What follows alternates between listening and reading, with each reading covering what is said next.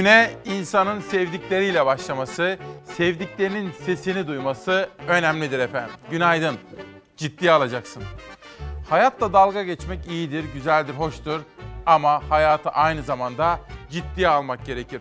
Bugün 23 Ekim 2020 Cuma sabahında sürprizlerle dolu bir sabah sizleri bekliyor. İsmail Küçükkaya ile Demokrasi Meydanı'nda ülkemizin hakikatini bütün detaylarıyla konuşacağız ve sizler için hazırladığımız özel sürprizlerle kalbinize de hitap etmeye çalışacağız. Etiket değişti. Dün gün boyu gündem üzerine çalıştık. Ekonomi, siyaset, hayatın içinden pek çok haberler, manşetler, başka televizyonlarda gösterilmeyen Türkiye'nin gerçekleri. Hepsine çalıştık. Ama dün akşam itibariyle Sağlık Bakanı Fahrettin Koca'nın yaptığı açıklama bizi akışı değiştirmeye mecbur etti. Çünkü ciddiye alacaksın dedik. Özellikle İstanbul'da vaka sayılarında olağanüstü artışlar yaşanıyor. Ankara'nın 5 katı. Bütün Türkiye'deki vaka sayısının %40'ı yalnızca İstanbul'da. Bu sadece bugüne özgü değil, bundan sonraki günlere ilişkinde bizi uyandırmalı diyoruz. O halde bugünkü manşetimiz Covid-19'u ciddiye alacaksın. Gayet tabii ki hayatı ciddiye alacaksın. Biricik hayatının hakkını vermen gerekiyor diyoruz bugün. Hazırsanız ben yönetmen kardeşim Şehnaz'dan rica ediyorum. Gazete manşetleri başlıyor. Bugün ilk sırada Hürriyet gazetesi var. Hürriyet gazetesinde özellikle bu aşı konusu da gündeme gelmiş durumda. Bakın. Grip aşısı neye göre? Bugünlerde hepimizin sorduğu soru bu işte. Meltem Özgenç bu sorunun peşine takılmış. Bu yıl grip aşısı olacaklar listesinde adını göremeyenler tepkili. Aşı olmak için risk puanının 5 olması gerekiyor. İyi ama nasıl hesaplanacak? Grip aşısı talebi bu yıl 10 kat artarak 12 milyona ulaştı. Bakanlık 1,5 milyonun üzerinde aşı ithal edecek. Herkese yetecek aşı olmadığı için uluslararası bir kriter uygulanacak. Sadece risk puanı 5 olanlara aşı yapılacak. Korona ile grip virüsleri aynı anda vücuda girdiğinde ölümle karşı karşıya gelme riski olanlara öncelik verilecek. Diyabet, tansiyon, koa, karaciğer, demans, kalp yetmezliği, lösemi, lenfoma gibi rahatsızlıklardan herhangi birine sahip olan vatandaş hastalığı çok ileri seviyeye varmamışsa aşı yaptıramayacak. Bilim Kurulu üyesi Profesör Doktor Levent Akın Türkiye bir seçim yaptı ama ağır hastaları gözden çıkarmadı dedi. Ama şu soruyu sormanız gerekiyor. Hani biz her sabah zihin jimnastiği de yapıyoruz ya. Çünkü sorgulayan bireyler olmamız için kafaları çalıştırmak ve verili gerçekliğe itaat etmek yerine sorgulamamız gerekiyor efendim. Soru şu. Sağlık Bakanı izlerken bu soruyu kendi kendinize lütfen sorun.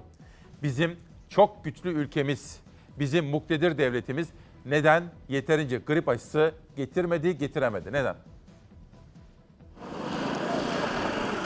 İstanbul'da vaka sayısı Türkiye genelinin %40'ına, Ankara'nın 5 katına ulaştı. Temaslı taramasını, test sayısını artırdık. Salgınla mücadelede şu an sizlerin uyacağı tedbirlerden daha güçlü bir silahımız yok. Maskenin önemi arttı ve en çetin sınavı kalabalığa karşı vereceğiz. İstanbul'daki vaka sayısı Türkiye genelinde testi pozitif çıkanların %40'ı. Yani Türkiye'de virüsü kapanların neredeyse yarısı İstanbul'da. Sağlık Bakanı Fahrettin Koca açıkladı. İstanbul'un durumu özelinde bir koronavirüs toplantısı yapıldı. Toplantı sonunda bakan İstanbul'daki gidişatı sosyal medyadan duyurdu. Toplantıya İstanbul Büyükşehir Belediye Başkanı'nın davet edilmemesi ise CHP cephesinde tepkiyle karşılandı. İstanbul'da vaka sayısının Türkiye genelinin %40'a ulaştığı resmen açıklanırken alınacak tedbirlerle ilgili yapılan toplantıya İstanbul Büyükşehir Belediye Başkanımız Ekrem İmamoğlu'nun çağrılmaması skandaldır. Ülkeyi yönetemedikleri gibi herhangi bir krizi de yönetemediklerinin ispatıdır. İstanbul Büyükşehir Belediye Başkanı Ekrem İmamoğlu çağrılmadı toplantıya. Toplantıda kimlerin olduğunuysa yine Sağlık Bakanı sosyal medyadan duyurdu. İstanbul Valisi Ali Yerlikaya, İl Emniyet Müdürü Zafer Ataş, Bakan Yardımcıları ve İstanbul İl Sağlık Müdürü, saha koordinatörleri ve başhekimler katıldı toplantıya. Sağlık Bakanı Fahrettin Koca başkanlığında toplanan yetkililer arasında İmamoğlu yoktu. CHP'den Bakan Koca'ya sağlığı siyasallaştırma eleştirisi geldi. Ayıptır, yazıktır. Pandemi sürecindeyiz. Sağlığımızla sınanıyoruz. Devlet adamlığına böylesine zor günlerde İstanbul gibi bir şehrin belediye başkanını çağırmamak yakışmaz. Hiç değilse böylesine bir toplantıda toplum sağlığı için siyasi hırslarınızı bir kenara bıraksaydınız. CHP yerel yönetimlerden sorumlu Genel Başkan Yardımcısı Seyit Torun duruma sosyal medyadan eleştiri yöneltti. İstanbul İl Başkanı Canan Kaftancıoğlu da duruma tepki gösterenlerdendi. Masa etrafında oturanların derdinin İstanbullunun sağlığı değil, kendi siyasi varlıkları olduğu bir kez daha tescil edilmiş oldu. Sizler kirli siyasetinizi devam ettirirken size rağmen Ekrem İmamoğlu ve belediye başkanlarımız vatandaşın sağlığı için çalışmaya devam edecekler. İstanbul'daki durum alarm verirken Türkiye genelinin durumunu ortaya koyan tabloda da hasta sayısı yine artışta. 2102 yeni hasta tespit edildi. Bir gün önce 1504 olan ağır hasta sayısı 1599'a çıktı. Son 24 saatte 71 kişi daha öldü. Bakan Koca İstanbulluları kalabalığa girmemek konusunda uyardı. İstanbul'da en çetin sınavı kalabalığa karşı vereceğiz. Mecbur olmadıkça kalabalık ortama girmeyin. Günün ilk manşeti buydu. Akışı değiştirdik. Ciddiye alacaksın dedik bu sabah. Ciddiye alacaksın. Ama günün ilk sorusunu sordum. Bizim çok güçlü devletimiz, muktedir ülkemiz neden yeterince grip aşısı getirmedi, getirtemedi? Birinci soru bu. İki, bizim devletimizin yöneticileri neden birlik ve beraberlik içerisinde olmuyorlar? Tabii, Sağlık Bakanı hepimizin sağlığı için mücadele veriyor. Yanına almış Emniyet Müdürünü, İstanbul Emniyet Müdürünü doğru. Yanına almış İstanbul Valisi'ni doğru. İyi ama İstanbul'un seçilmiş belediye başkanı nerede? O belediye başkanı da orada olsa ne olur? Hepimizin sağlığı için koca İstanbul'un belediye başkanı da katkı verse olmaz mı? Bu da olmadı. Şık değil, zarif değil, doğru değil. Hele Sağlık Bakanı'na hiç yakışmadı diyorum. Bu iki gündem maddesiyle güne başlamış oluyorum. Mersin'den Ahmet Yeşil. Rengarenk ve adaletli bir dünya istiyorum diyor Mersin'den ressamımız. Bu arada bugün sizlere ekonomiye dair çok detaylı haberler sunacağımın da altını bir kere daha çizmek istiyorum. Covid-19'a ilişkin haberleri şimdilik bir tarafa bırakıyor ve Ermenistan-Azerbaycan gerginliği konusuyla devam ediyorum. Hürriyetten milliyete geçeceğim önce. Dün sizlere son dakika gelişmesi olarak aktardığım bir olay vardı. KPSS sınav sonuçları açıklanmıştı. Milliyet manşetten görmüş. Mine Özdemir Günel'in manşeti. Personel isyan etti. KPSS'de öğretmenlik alan bilgisinde 3 soru iptal edildi. Alan bilgisi sınavında da 2 sorunun cevap şıkkı düzeltilince büyük tepki doğdu diyor. 10 gün içinde itiraz edileceğine dair de haberler, bilgi notları yer almış durumda. Efendim günaydın. 23 Ekim 2020 sabahında İsmail Küçükkaya ile Hakikat Yolculuğundasınız. Ve şimdi Kafkaslara gidiyoruz hep beraber. Halihazırda bataryamız ateş tapşırığı yerine getiriyor. Havadan sihalar, karadan topçular hedefleri tam isabetle vuruyor. Azerbaycan ordusu Karabağ'ı işgalden köy köy kurtarıyor. İran sınırının Ermenistan işgali altındaki kısımları tamamen kontrol altına alındı. Kontrol Azerbaycan ordusuna geçti. Rusya bölgeye gözlemci ve barış gücü yerleştirme önerisi getirdi. Aliyev yeşil ışık yaktı. Karabağ Azerbaycan'dır. Dünyanın gözü Dağlık Karabağ'da süren çatışmalarda Azerbaycan harekatın başladığı 27 Eylül'den bu yana 150'ye yakın yerleşim yerini kurtardı. Karabağ'ın İran sınırı Ermenistan askerlerinden temizlendi. Sınır 27 yıl sonra Azerbaycan kontrolüne geçti. Aliyev dün 20 köy ve bir kasabanın daha işgalden kurtarıldığını duyurdu. Ali Başkomandanın rehberliğiyle işgalda olan topraklarımızı işgalden azat edeceğiz. İşgalden kurtarılan son yerlerden Zengilan'da Ermenistan'ın bazı camileri ahıra çevirdiği ortaya çıktı. Azerbaycan askerlerinin paylaştığı görüntüler büyük tepki çekti. Hanı sənin qəhrəmanlığın dırnaq arası? Qarabağ Ermənistandır. Qarabağ Azərbaycandır. Ordunun işgal altındaki bölgede ilerleyişi sürüyor. Azerbaycan askerleri işgalci güçlerin Ermenistan'dan ana ikmal hattı olan Laçin koridoruna 10 kilometre mesafeye ulaştı. Ermenistan'ın kayıp sayısı katlanarak artıyor. Başbakan Paşinyan sonuna kadar savaşacağız derken halkı cephede gönüllü olmaya çağırdı. Ordu içinde ise çatlak sesler yükseldi. Azerbaycan Savunma Bakanlığı Ermenistan'ın 543. alayında bazı komutanların yanı sıra bir bölüğün savaşmayı reddettiğini duyurdu. Bu için çok basit bir yolu var. Ermenistan işgal ettiği Azerbaycan topraklarını terk edecek. Bölgeye getirdiği paralı askerleri çıkaracak. Teröristleri bölgeden gönderecek ve mesele bitecek. Ermenistan güçleri sivil kentleri hedef almaya devam ediyor. Azerbaycan dün sabah saatlerinde 3 kente 6 balistik füze fırlatıldığını, can kaybı olmadığını duyurdu. Azerbaycan Karabağ işgalden kurtarırken kamikaze İHA üretimine başladı. İHA'lara Cumhurbaşkanı Aliyev'in Ermenistan ordusu için söylediği sözlerden esinlenerek İti Kovan ismi verildi. Biz göstərdik kim kimdir. İti qovan kimi Azərbaycan əskəri onları qoy- qovur. Cephede çatışmalar sürerken ateşkes girişimleri de devam ediyor. İki ülke Dışişleri Bakanları bugün Amerika Birleşik Devletleri'ne gidiyor. Kritik ziyaret öncesi Cumhurbaşkanı İlham Aliyev konuştu. Ermenistan işgal ettiği bölgeleri boşaltmak için ciddi taahhütte bulunursa ateşkes uzun müddetli olacak dedi. Yıxılıb diz çöküb yalvarırsa ki ateşkəs bərpa olunsun. Aliyev Rusya'nın gündeme getirdiği barış gücü önerisine de sıcak baktığını söyledi. Bakü'nün bu konuda kendi koşullarını sunacağını ve o şartların karşılanması halinde barış gücüne onay vereceklerini söyledi. Bu son derece önemli olaydaki gelişmeleri Zafer Söken an be an takip ediyor ve sizlere ilerleyen dakikalarda eğer yeni bir gelişme olursa aktarmaya gayret edeceğim. Mustafa Yılmaz kış saati yaz saati uygulamasını soruyor. Hiç sanmıyorum. İktidar bu konuda dediğim dedik çizgisinde efendim bu konuyu gündeme yeniden alacaklarını düşünmüyorum doğrusu. İsmail Dağlı, İstanbul'da koronaya karşı mücadele verilirken İstanbul'un seçilmiş belediye başkanı Ekrem İmamoğlu'nu ciddiye alacaksın diyor. Çünkü o da o fotoğrafta İmamoğlu'nun olmasını istiyor. İmamoğlu demişken dün sizlere söz vermiştim. Ekrem İmamoğlu ile Koç grubu arasında bir protokol imzalandı. Sokak hayvanlarını koruma, onlara sahip çıkma konusunda İpek Kıraç ve Ekrem İmamoğlu bir imza törenindeydi. Sizlere söz verdiğim gibi çok yoğun bir gün ve gündem olmasına karşın oraya gittim. Gelişmeleri izledim. Sizlere her iki isimden selamlar ve haberler getirdim. İlerleyen dakikalara sakladım onu. Sırada Sözcü var. Hürriyet, Milliyet derken sırada Sözcü gazetesi. Okuyalım. Yıllarca okuduk, saçlarımız beyazladı, hala bir iş bulamadık. İşsiz üniversite mezunu gençlerin haykırışı.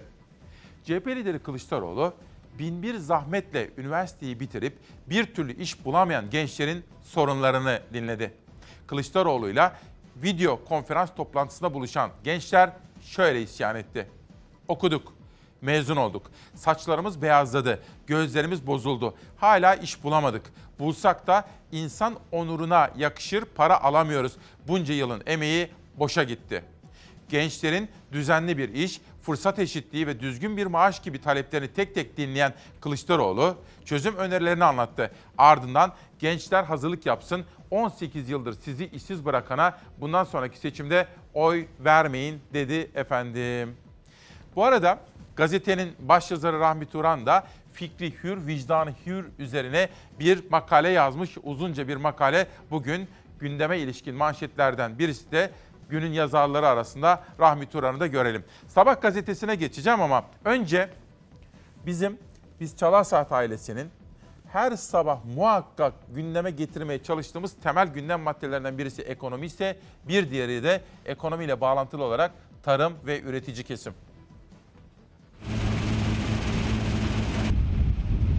Yıl sonuna kadar buğdayda, arpada, mısırda gümrük vergileri sıfırlandı. Bu anlayıştan bir an önce vazgeçilmesi, çiftçimizin desteklenmesi, ülkemizde buğday üretiminin 10 milyon ithalata dayalı değil, kendi kendine yetecek noktaya getirilmesi şart. Yıllar önce ilkokul sıralarında kendi kendine yeten ülke diye tanımlardı öğretmenler. Ancak her geçen yıl tarımda bir başka ithalat kapısı daha açıldı. Son olarak hububatta gümrük vergisi sıfırlandı. Buğdayda %45, arpada %35, mısırdaysa %25 gümrük vergisi alınıyordu. Niye gümrük vergisi alıyoruz? Bütün dünyada gümrük vergileri yerli üreticiyi korumak için düzenlenir. Yani dışarıdan ürün gelmesin, yerli üretici ürününü rahatlıkla satsın, kendine yeterli olsun. Yerli üretimi desteklemek amacıyla alınan vergiler buğday, arpa ve mısırdan artık alınmayacak. Muhalefetten isimler duruma tepkili. Hükümet piyasaları sözde düzenleyebilmek, gıda enflasyonunu düşürebilmek için artık sürekli gümrük vergilerini sıfırlama yoluna giriyor. Mayıs ayında ekmeklik buğday için 1650 lira, makarnalık buğday içinse 1800 lira fiyat verildi yerli çiftçiye. Çiftçi fiyatı yeterli bulmadı. Doğal olarak küçük aile tipi işletmeli tarım yapan kesimler borçlarından dolayı ürünlerini hemen satmak zorunda kaldılar. Duruma el veren büyük tüccarlar ise buğdayı depoladılar. CHP Niğde Milletvekili Ömer Fethi Gürer, kendi çiftçimizden 1800 liraya aldığımız buğday için yabancı üreticiye 2450 lira verdiğimizi duyurdu. Kendi çiftçimizden esirgediğimizi yabancı çiftçilere verdik. Gümrük vergisi sıfırlanınca geçen yıllardan çok daha fazla buğday ithal edileceğini söylüyor muhalif vekiller. 2019'da tam 10 milyon ton buğday ithalatı yapıldı. Yani Türkiye üretiminin yarısı kadar ithalat yapıldı ve 2,5 milyar dolar ödendi. Şimdi ne kadar? Şimdi bilmiyoruz. Ucu açık ama görünen geçen seneyi geçebilir. İthal edeceğiniz ülkelerde de gerek piyasa yükseliyor, gerekse ithal edecek ülke sayısı giderek azalıyor. Çünkü herkes önce can diyor. Önce can diyen ülkeler buğday ithalatını azaltacak, fiyatlar geçen yıldan daha fazla olacak. CHP'li vekillerin öngörüsü bu yönde. Yönetenleri yerli üretimi desteklemeye davet ediyorlar. İthalatla bir politika oluşturulmaz, yerli üretimle oluşturulur. Üreticiye destek vererek oluşturulur. Buğdaydaki, arpadaki, mısırdaki destekleme primlerini arttırarak oluşturulur. Tarıma ve çevre haberlerine dair diğer haberlerimiz de var efendim. Onları da Ezgi Gözeger takip ediyor. Dünyadaki koronavirüs gelişmelerini Beyza Gözeyik takip ediyor. Gündem çalışmamızda dün Nihal Kemaloğlu ile yaptık. Size bu sabah hazırlayacağımız çok ilgi çekici haberler var. Onlardan biri de Amerika'da seçimlerden önceki son televizyon tartışması başkan adayları arasında gerçekleşti. Oradaki gelişmeleri aktaracağım. Fakat şu kadarını söyleyeyim. Joe Biden konuşmasının büyük bir bölümünü Rusya, İran, Çin gibi ülkelerin Amerika'daki seçime müdahalesine ayırdı. Dedi ki bu ülkeler Amerika'da seçimi Trump'ın kazanması için müdahale ediyorlar. Eğer bu müdahaleye devam ederlerse seçildiğimde bunun hesabını soracağım dedi. Düşünebiliyor musunuz? Amerika'da bir seçim, Rusya, Çin ve İran'ın o seçime müdahalesi 2016 seçimlerinde olduğu gibi gündem maddesi haline gelmiş. Şöyle iki mesaj okuyalım. Nasılsınız efendim? İyi misiniz? Yeni bir gün, yeni bir sabah. Hayatı ciddiye alacaksın dedik İsmail Küçükkaya ile Hakikat Yolculuğunda. Sürprizli bir sabah bugün. İşte bakın mesajlar. İsmail Bey kimlikleri ve özlük hakları ellerinden alınarak emekliye sevk edilen 6000 sayılı kanun mağdurları uzman çavuşların sesini duyurun lütfen diyor. Buse Hanım Eskişehir'de özel eğitim anaokulunda 10 öğretmende koronavirüs pozitif çıktı. Okul karantina alındı. Okullar sanıldığı kadar güvenli mi tartışılır diyor. Bu konuda tartışılması gereken hususlardan bir tanesi. Bu sabah sizlerle birlikte yorumları okumaya çalışalım. Ayşe Hanım da sabah eşimle birlikte sizi izliyoruz. Eşim sizden hoşlanmıyor fakat ben onun hakikati öğrenmesi için sizinle birlikte uyanmayı tercih ediyorum diyor. Ona da teşekkür ediyorum efendim. Sevelim sevmeyelim önemli değil. Sevgiden ziyade saygı duyalım. Birbirimize saygı duyalım. Birbirimizi dinlemeyi öğrenelim efendim. Medeni cesaret sahibi, hoşgörü sahibi insanlar olarak birbirimizi dinleyelim, saygı duyalım. Sevgi o işin kolayı ama saygı çok daha önemli. Sözcüden sabaha geçiyorum. Bu arada hani diyor ya eşimle birlikte izliyoruz. Sabah burada şimdi kameralarda ben hani ekip arkadaşlarımdan, emeğe geçen arkadaşlardan bahsediyorum. Şurada Abdullah kardeşim var, kameraman Abdullah Odabaşı. Sabah orada eş, eşi de vardı Merve. Merve tam ben günaydın diyeceğim sizlere gidiyordu. Bir dakika dedim bir dakika Merve bir 10 dakika bir bekle de eşinin yanında performansı alsın. Niye dedi? Yapılan araştırmalar sevgi ve saygıya bağlı ailelerde eğer eşi yanındaysa ve eşi onu destekliyorsa kişinin performansını artırıyormuş. Ben de Abdullah'ın performansını yukarı çıkarmaya çalışıyorum. Onun için orada Merve ile birlikte. Günün haberlerine geçiyorum. Sabah gazetesi Sözcü'den sonra. Türkiye'nin 2023 hedeflerine damga vuran zirve. Ekonomide prangalarından kurtulmak için önemli adımlar atan yeni Türkiye'nin enerjiden yerli otomobile, akıllı şehirlerden dijital dönüşüme kadar 2023 hedefleri anlatıldı. Konuşan isimlerden biri Çevre ve Şehircilik Bakanı Murat Kurum. O 81 şehrimizde akıllı sistemler kuracağız derken Ulaştırma ve Altyapı Bakanı Adil Kara, Kara İsmailoğlu Yayın gücümüz 5A uydusuyla çok artacak açıklamasında bulunmuş. Sabahtaki üçüncü isim Enerji ve Tabii Kaynaklar Bakanı Fatih Dönmez. O da enerjide sessiz bir devrim gerçekleştirdik diyor.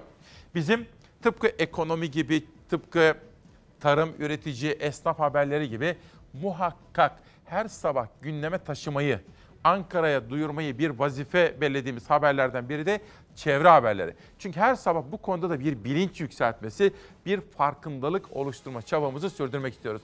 Sırada bir taş ocağı haberi ve Samsun'a gidiyoruz manşeti atmak için. Şu anda köyümüzde Büyükşehir Belediyesi'nin yapmış olduğu bir doğa katliamı var. Salep bitkisini sökmenin bile yasak olduğu ormana taş ocağı açmak için gitti iş makineleri. İddiaya göre köylülere de danışılmadı öncesinde. Çet raporu da alınmadı. Buraya e, bir ay önce makinelerine beraber geldiler. Gelirken yol üzerinde ağaçları kese kese e, şahısların tarlalarını ve e, çitlerini yıka yıka geldiler. Burası Samsun'un Kavak ilçesine bağlı Bekdemir köyü. Büyükşehir Belediyesi taş ocağı ve mıcır tesisi kurmak için yaklaşık bir ay önce iddiaya göre çet raporunun sonucu beklenmeden çalışmalara başladı. Tamamen usulsüz bir şekilde ne çet raporu var ne ruhsatı var. Bu şekilde buraya geldi. Biz burada olmasını istemiyoruz. İş makineleri çalışırken yol üstündeki ağaçlar kesildi. Meralar, köylülerin tapulu arazileri, tarlalar zarar gördü. Bizim gördüğünüz gibi her taraf orman, güzellik, her şey güzellikler içerisinde yani. Burada böyle bir katliamı yapmasını istemiyoruz biz. Üstelik o ormanda sökülmesi yasak olan salep bitkisi de yetişiyor. Salebi sökene 40 milyar lira ceza kesiliyor. Ve şu orman komple salep dolu. Ondan sonra komple salep dolu ve şu anda belediye kepçesi bırakın salebi ormanı kökten alıp götürüyor. Köylülere göre taş ocağındaki patlamalar yakındaki tarihi kaya mezarlarını da yok edecek. Çok geç olmadan taş ocağından vazgeçilmesini istiyor Bekdemir köylüleri. Biz burayı yeşillendirmek için fide diktik, daha da dikeceğiz. Taş ocağına da karşıyız. Başkaca haberlerim var. Dedim ya bugün sürprizlerle dolu sabahlardan biri. Biz ne diyoruz? Sevenler kavuşsun, hasretlik çekenler.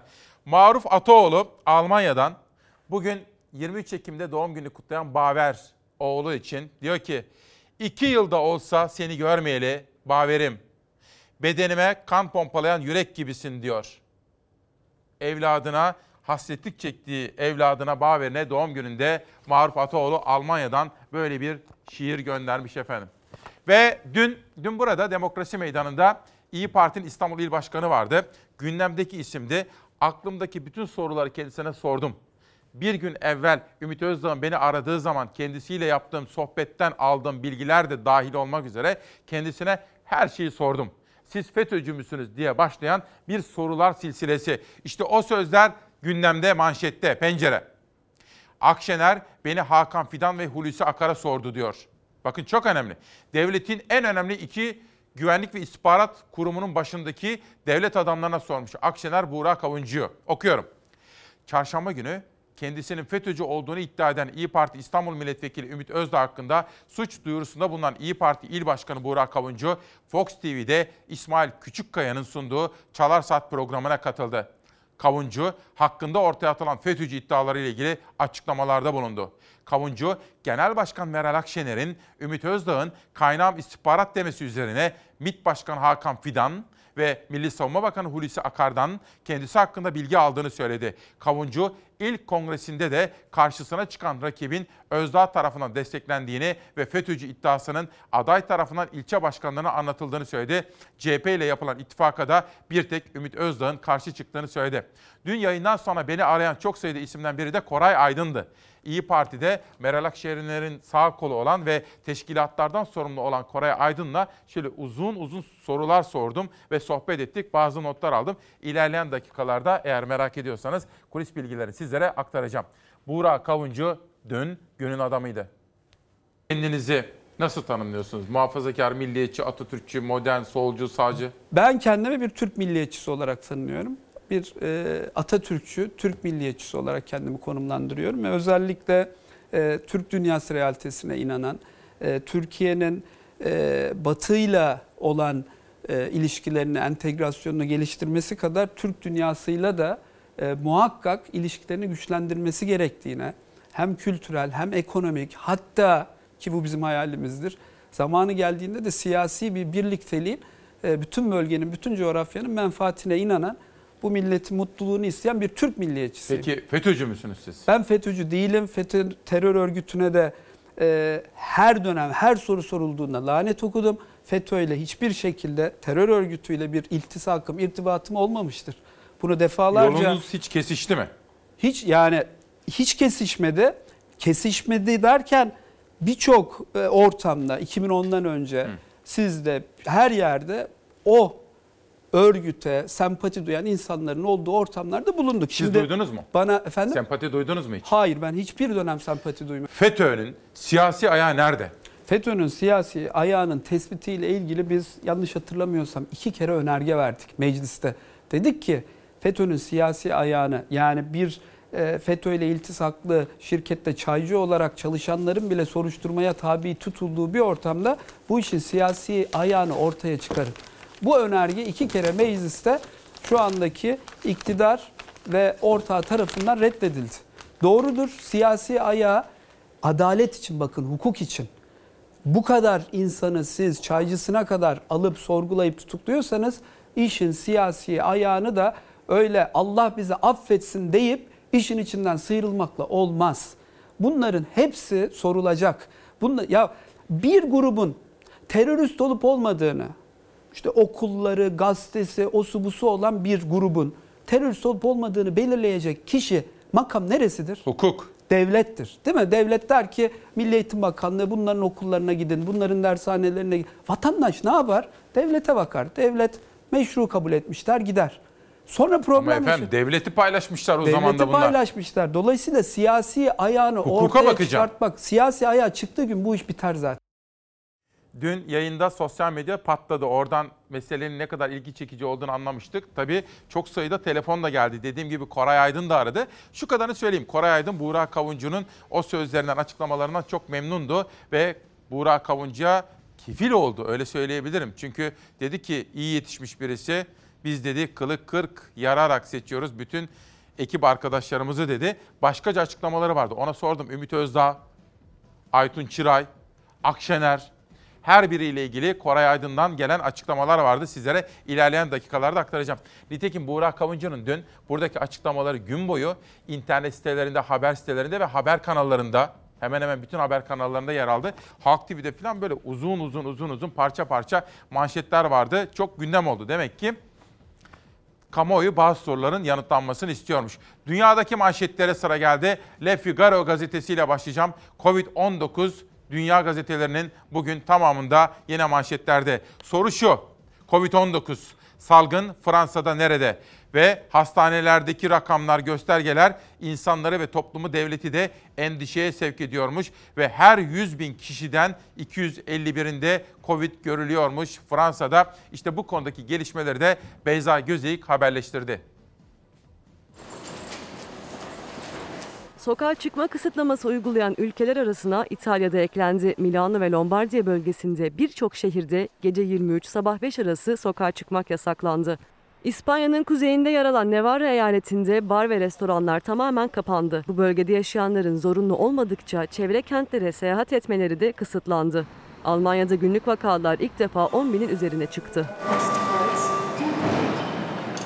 Dünya genelinde Covid-19 ile temas bugün 42 milyona dayandı. Tüm ülkelerden açıklanan resmi rakamlarla 24 saatte 507 bin yeni vaka kaydedildi. Dünya genelinde günlük vakalar salgının başından beri görülmemiş şekilde artmaya devam ediyor. 24 saatte Amerika Birleşik Devletleri'nde 74 bin, Hindistan'da 54 bin, Brezilya'da da 30 bin yeni vaka açıklandı. Dünya genelinde can kaybı 1 milyon 140 bini geçti.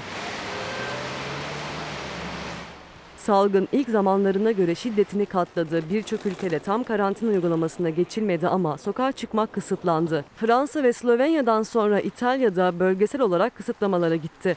Salgının başında sağlık sisteminin çöktüğü Milano ve Lombardiya bölgesinde tekrar vakalar kontrolden çıkınca gece 23 sabah 5 arası sokağa çıkmak yasaklandı.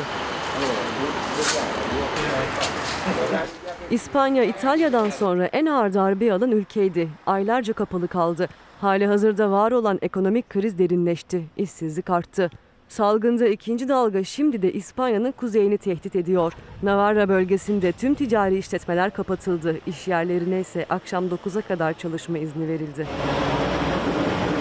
Almanya'da günlük vakalar bir süre 5000'de seyretti. Pazartesiden itibaren virüse temas o kadar hızlandı ki bugün 24 saate görülen vaka sayısı 11 bini geçti.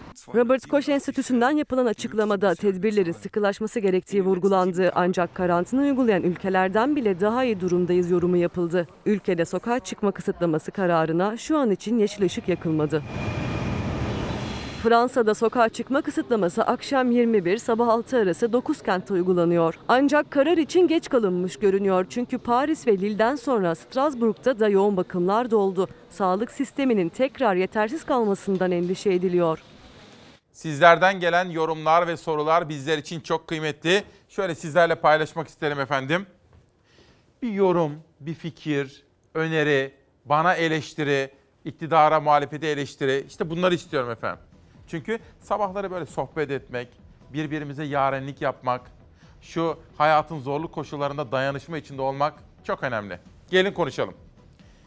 Hani dediniz ya Sağlık Bakanı'na İmamoğlu'nu çağırmamak yakışmadı diye. Bence bakanda sıkıntı yok. O da emir kulu diyor Özel Serkan. Duygu Aktaş, adaleti, insan hayatını ciddiye alacaksın İsmail Bey.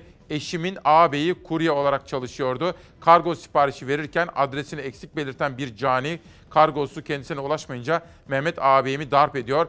Beyin kanaması sonucu yoğun bakımda hayat mücadelesi veriyor. Adalet istiyoruz bakın. Adalet. Sahip olduğumuz değerlerin başında geliyor. Sponville'in Büyük Erdemler Risalesi'nden bahsetmiştim geçtiğimiz yıllarda. Arjantin Felsefe grubunda okuduk. Bir yıl boyunca Ahmet İnam'la. Sponville, Tülin, Bumi'nin çevirisiyle. Orada sahip olmamız gereken erdemleri şöyle söylüyordu. Yiğitlik, cesaret, ölçülülük ve adalet. Ve Sponville bu erdemlerin her birimizde olması gerektiğini altını çizerken erdemlerin tepesine neyi koyuyordu biliyor musunuz? Hangisi önemlidir? Hadi söyleyin. Yiğitlik, cesaret, ölçülük, adalet. Adalettir efendim. Erdemlerin prensidir, prensesidir. Adalet. Adalet yoksa hiçbir şeyin anlamı yok diyorum. Sabahtan bir güne geçelim. 5 puanı ölünce alabileceğiz. Grip aşısında kriz. Bakanlık aşıyı puana bağladı. Diyabet, kanser, kalp gibi 3 kronik hastalığı olanlar bile riskli grupta sayılmadı diyor. Çok önemli. Günün konusu bu. Salgın sürecinde maske dağıtımından testlere, vaka tespitinden alınan önlemlere birçok skandala imza atan iktidar, grip aşısında da kaosa yol açtı. 3 kronik hastalığı olanlar bile e-nabızdan aşı hakkı bulunmadığını öğrendi.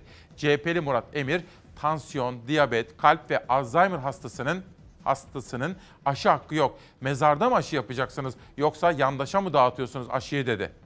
Hasta yakınları bu duruma sosyal medyadan isyan etti. Sanatçı Berna Laçin sayısız hastalığı olan anne babasının riskli sayılmadığını söyledi. Avukat Akın Atalay, hepatit B, akciğer hasarı, iki ayrı kanser, grip aşısına yetmedi. Sağlık olsun dedi. Bir başka hasta yakını da astım, kalp, şeker, demans ve tek böbrekli babam aşı için yeterli puanı toplayamamış mesajını paylaşarak tepkisini dile getirdi diyor. Ben de bundan birkaç ay önce Ankara'da Ankara'dan annemi memlekete uğurlamıştık Simav'a. Orada Şule ablamız var eczacı. Onlardan rica ettim. Dedim ki anneme iki aşı rica ediyorum. Parasını ben size göndereceğim dedim. Bir tanesi zatürre aşısı. Onu hallettik. Fakat grip aşısı için de annemi yazdırdık kaç ay önce. Fakat dün ilgili prosedüre göre annem önce doktora gitti, aile hekimine. Fakat aile hekimi baktı baktı. Maalesef dedi size aşı veremeyeceğiz. Sonra eczacıyla konuştum. Maalesef dedi. Eğer doktoru yazmıyorsa o zaman dedi aşı olamayacağız. O zaman ben şunu sormak istiyorum. Benim çok güçlü olan muktedir devletim nerede? Neden yeterince aşı bulamıyoruz? Değil mi? Önemli ve anlamlı bir soru. Günün sorusu bu. Hani annem için söylemiyorum. Bütün Türkiye için söylüyorum. Bir sonraki manşete geçelim bir günden. Türk Gün Gazetesi, sağda güçlü, masada kararlıyız. Cumhurbaşkanı Yardımcısı Oktay, Türkiye ile Azerbaycan arasındaki askeri işbirliği anlaşmasına dikkat çekerken Milli Savunma Bakanı Akar, hak ve menfaatlerimizi korumaya muktedir olduğumuzu söyledi. Dışişleri Bakanlığı, Mısır, Yunanistan ve Güney Kıbrıs Rum yönetimi Şer üçlüsünün yayınladığı bildiriyi reddetti diyor efendim. Bir de hani az evvel bir izleyenim adalet diyordu ya ben de Sponville'den adalet erdemlerin en tepesindeki demiştim. Size bir kadının sesini duyurmak istiyorum. Adalet arayan. Şöyle düşünün. Eşiniz öldürüldü. Eşiniz öldürüldü. Hakkınızı mahkeme salonlarında arıyorsunuz. Mahkemede bir takım olaylar yaşandı. Sesinizi duyuramadınız. Mahkemenin dışına çıktınız ve diyorsunuz ki ben adalet istiyorum. Tahir Elçi, Müslüman bir toplumun çoğunlukta yaşadığı bir ülkede bir mabedin ayakları altında barışı dile getirmiş, insanlık açısından önemli sayılan kutsal mekan, cami ve kutsal sözcük barış onun şehadetinde bir araya gelmiştir. Bir hakimin vicdanı aynı zamanda onun iç sesidir. İç ses de her türlü siyasi mülahazadan, ön yargıdan, ideolojiden, dini düşünceden uzak, kalpten gelen bir sestir. Biz bugün bu makamdan bu sesi duymaya geldik. Ancak ve ancak bu ses yıllardır beklediğimiz adaleti tesis edebilir. Bugün adalet talebini ciddiye alacaksın diyelim. Etiketimiz ciddiye alacaksın. Nurullah Bakırtaş'ta İsmail Bey diyor. İnsanlar ümidini yitirmiş. Hayır. Ümidi yitirmek yok efendim. Geçtiğimiz hafta tanıştığım Suna hanımefendi de öyle demişti. Tam ümidimi yitirecek gibi oluyorum. Sen hayır diyorsun ya umudu yitirmek yok. İşte umudu yitirmemiz mümkün değil efendim. Her şeye rağmen mücadeleye, hayata inanmaya devam edeceğiz. Dün Gözde Eycen'in resimlediği Doktor Gilman Yücel ve Feyza Öz tarafından yazılan Dişimin Süsü. Bu kitabı okudum. Çocuklarımızın diş sağlığı ve ağız sağlığı için yazılmış bir kitap. Sonra kendilerini ziyaret ettim. Bazı bilgiler aldım, videolar çektim ama bugün bu yoğun gündem içinde veremem ama ilerleyen zamanlarda çocuklarımızın daha iyi gülümsemesi ve ruh sağlığı için, ağız ve diş sağlığı için sizlere aktaracağım. Küçük küçük notlarım var, hazırda bekliyor. Türk Günden Cumhuriyet'e geçelim. Hastaların aşı isyanı ölelim mi diye soruyor. Bu kez Cumhuriyet'te Sarp sağ kalın manşeti. Kronik hastalar ve kanser tedavisi görenler bile e-nabızda risk grubunda sayılmadı. Grip aşısı tam bir krize dönüştü. Kimlerin grip aşısı olabileceğinin, kimlerin grip aşısı alabileceğinin e-nabız uygulamasından öğrenileceği duyuruldu e-nabıza giren şeker, kalp ve benzeri kronik hastalar dahil kanser tedavisi görenler bile aşı alamayacağını gördü. Cumhuriyet Gazetesi'ni arayan çok sayıda hasta kronik hastalara bile aşı yok şikayetini iletti. Aile Hekimleri Dernekleri Federasyonu Başkanı Doktor Özlem Sezen, belirsiz kriterler sonucu geçen yıl riskli sayılan hastaların bu yıl sayılmadığını aktardı. Sezen, sistem biz riskli görsek bile reçete numarası vermiyor. Bu kez hastanın öfkesi bize yöneliyor. Biz ölelim mi? Niye yapmıyorsun diye soruyor dedi efendim. İşte bakın böyle. Sırada bir de ekonomi. Başka televizyonlarda, pek çok gazetede sizlere ekonomiye dair hayatın içinden çok sağlıklı bilgiler verildiğini düşünmüyorum. Ama bizim asli görevimiz ülkemizin esnafı, işçisi, işsizi, EYT'lisi ve emeklisi ne hissediyorsa onu size aktarmaktır. Bizim asli görevlerimizin başında bu geliyor.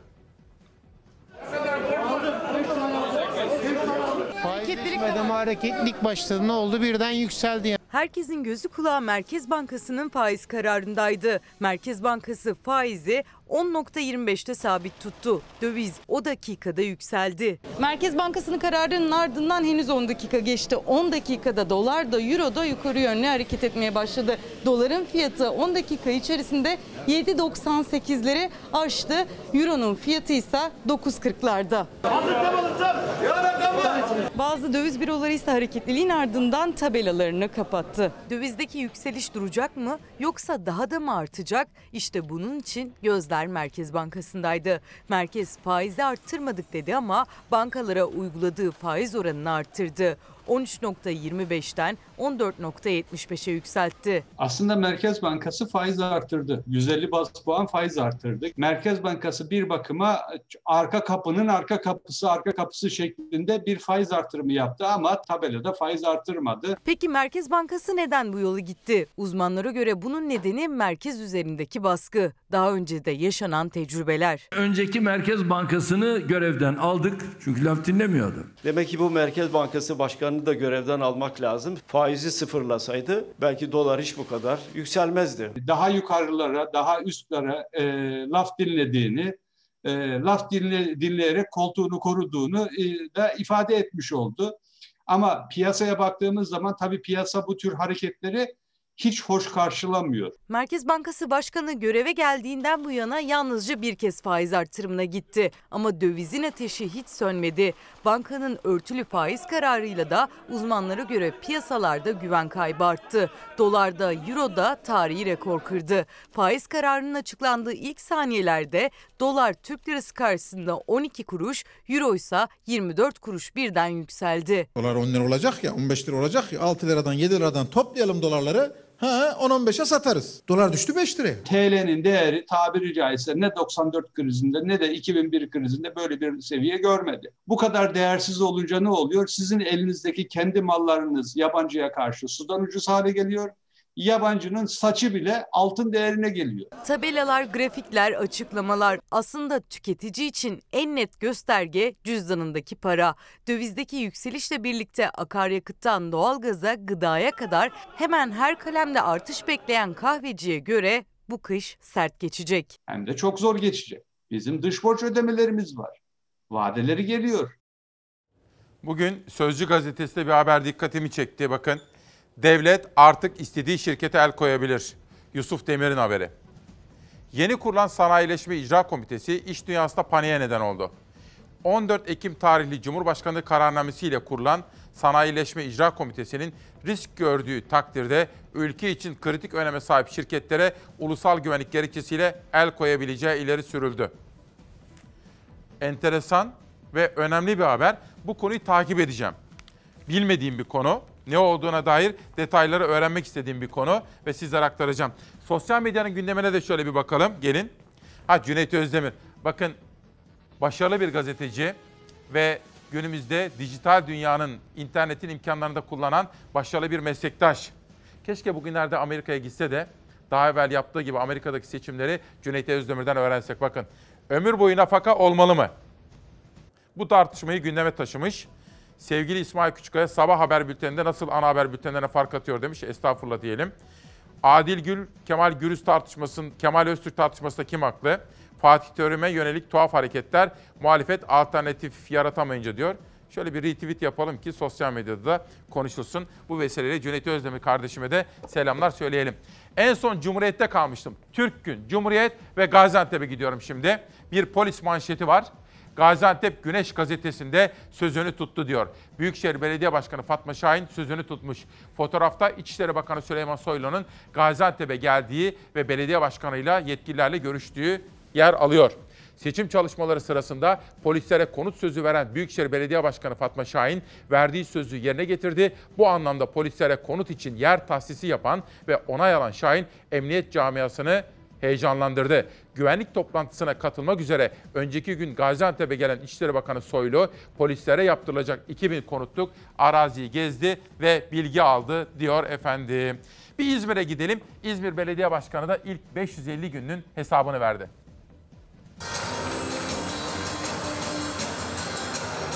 İzmir'deki temel çıkış noktamız bu şehrin yerelden kalkınma mücadelesini büyütmek, refahı arttırmak ve adil dağıtımını sağlamak. Tunç Soyer başkanlıktaki 550 gününü anlattı İzmirlilere. Neler yaptığını ve yapacaklarını açıkladı. İzmir'de bir yandan limanla, teknolojiyle, demokrasiyle, tarımla, turizmle refahı büyüteceğiz.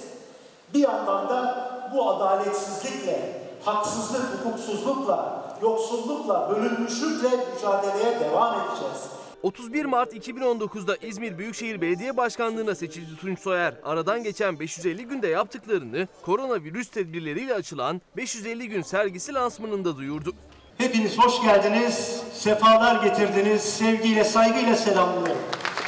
Tarımdan turizme birçok alanda yaptıklarını hem özel video gösterileriyle hem bizzat anlattı. Temel politikamız şu. Çiftçinin gelirini arttırmak ve arzu ettiği sürece doğduğu yerde doymasını sağlamak. Biz hem bu büyük adaletsizliğe son vermek hem de İzmir ekonomisine güç kazandırmak için başka bir tarım mümkün diyoruz. Soyer 2026 yılındaki Botanik Exposu'nun da İzmir'de yapılacağının müjdesini verdi. Birlikte başaracağız dedi. Biz aslında birlikte İzmir'iz. Ben kahveye gidiyorum. Hayatı ciddiye alacaksın dedik bu sabah. Hayatı ciddiye alacaksın. Ama manşetimiz, etiketimiz değişti. Dün gün boyu çalıştık aslında. Ekonomi, sağlık, tarım, üretici, çevre haberleri. Ama bugün sürprizli sabahlardan biri. Günaydın.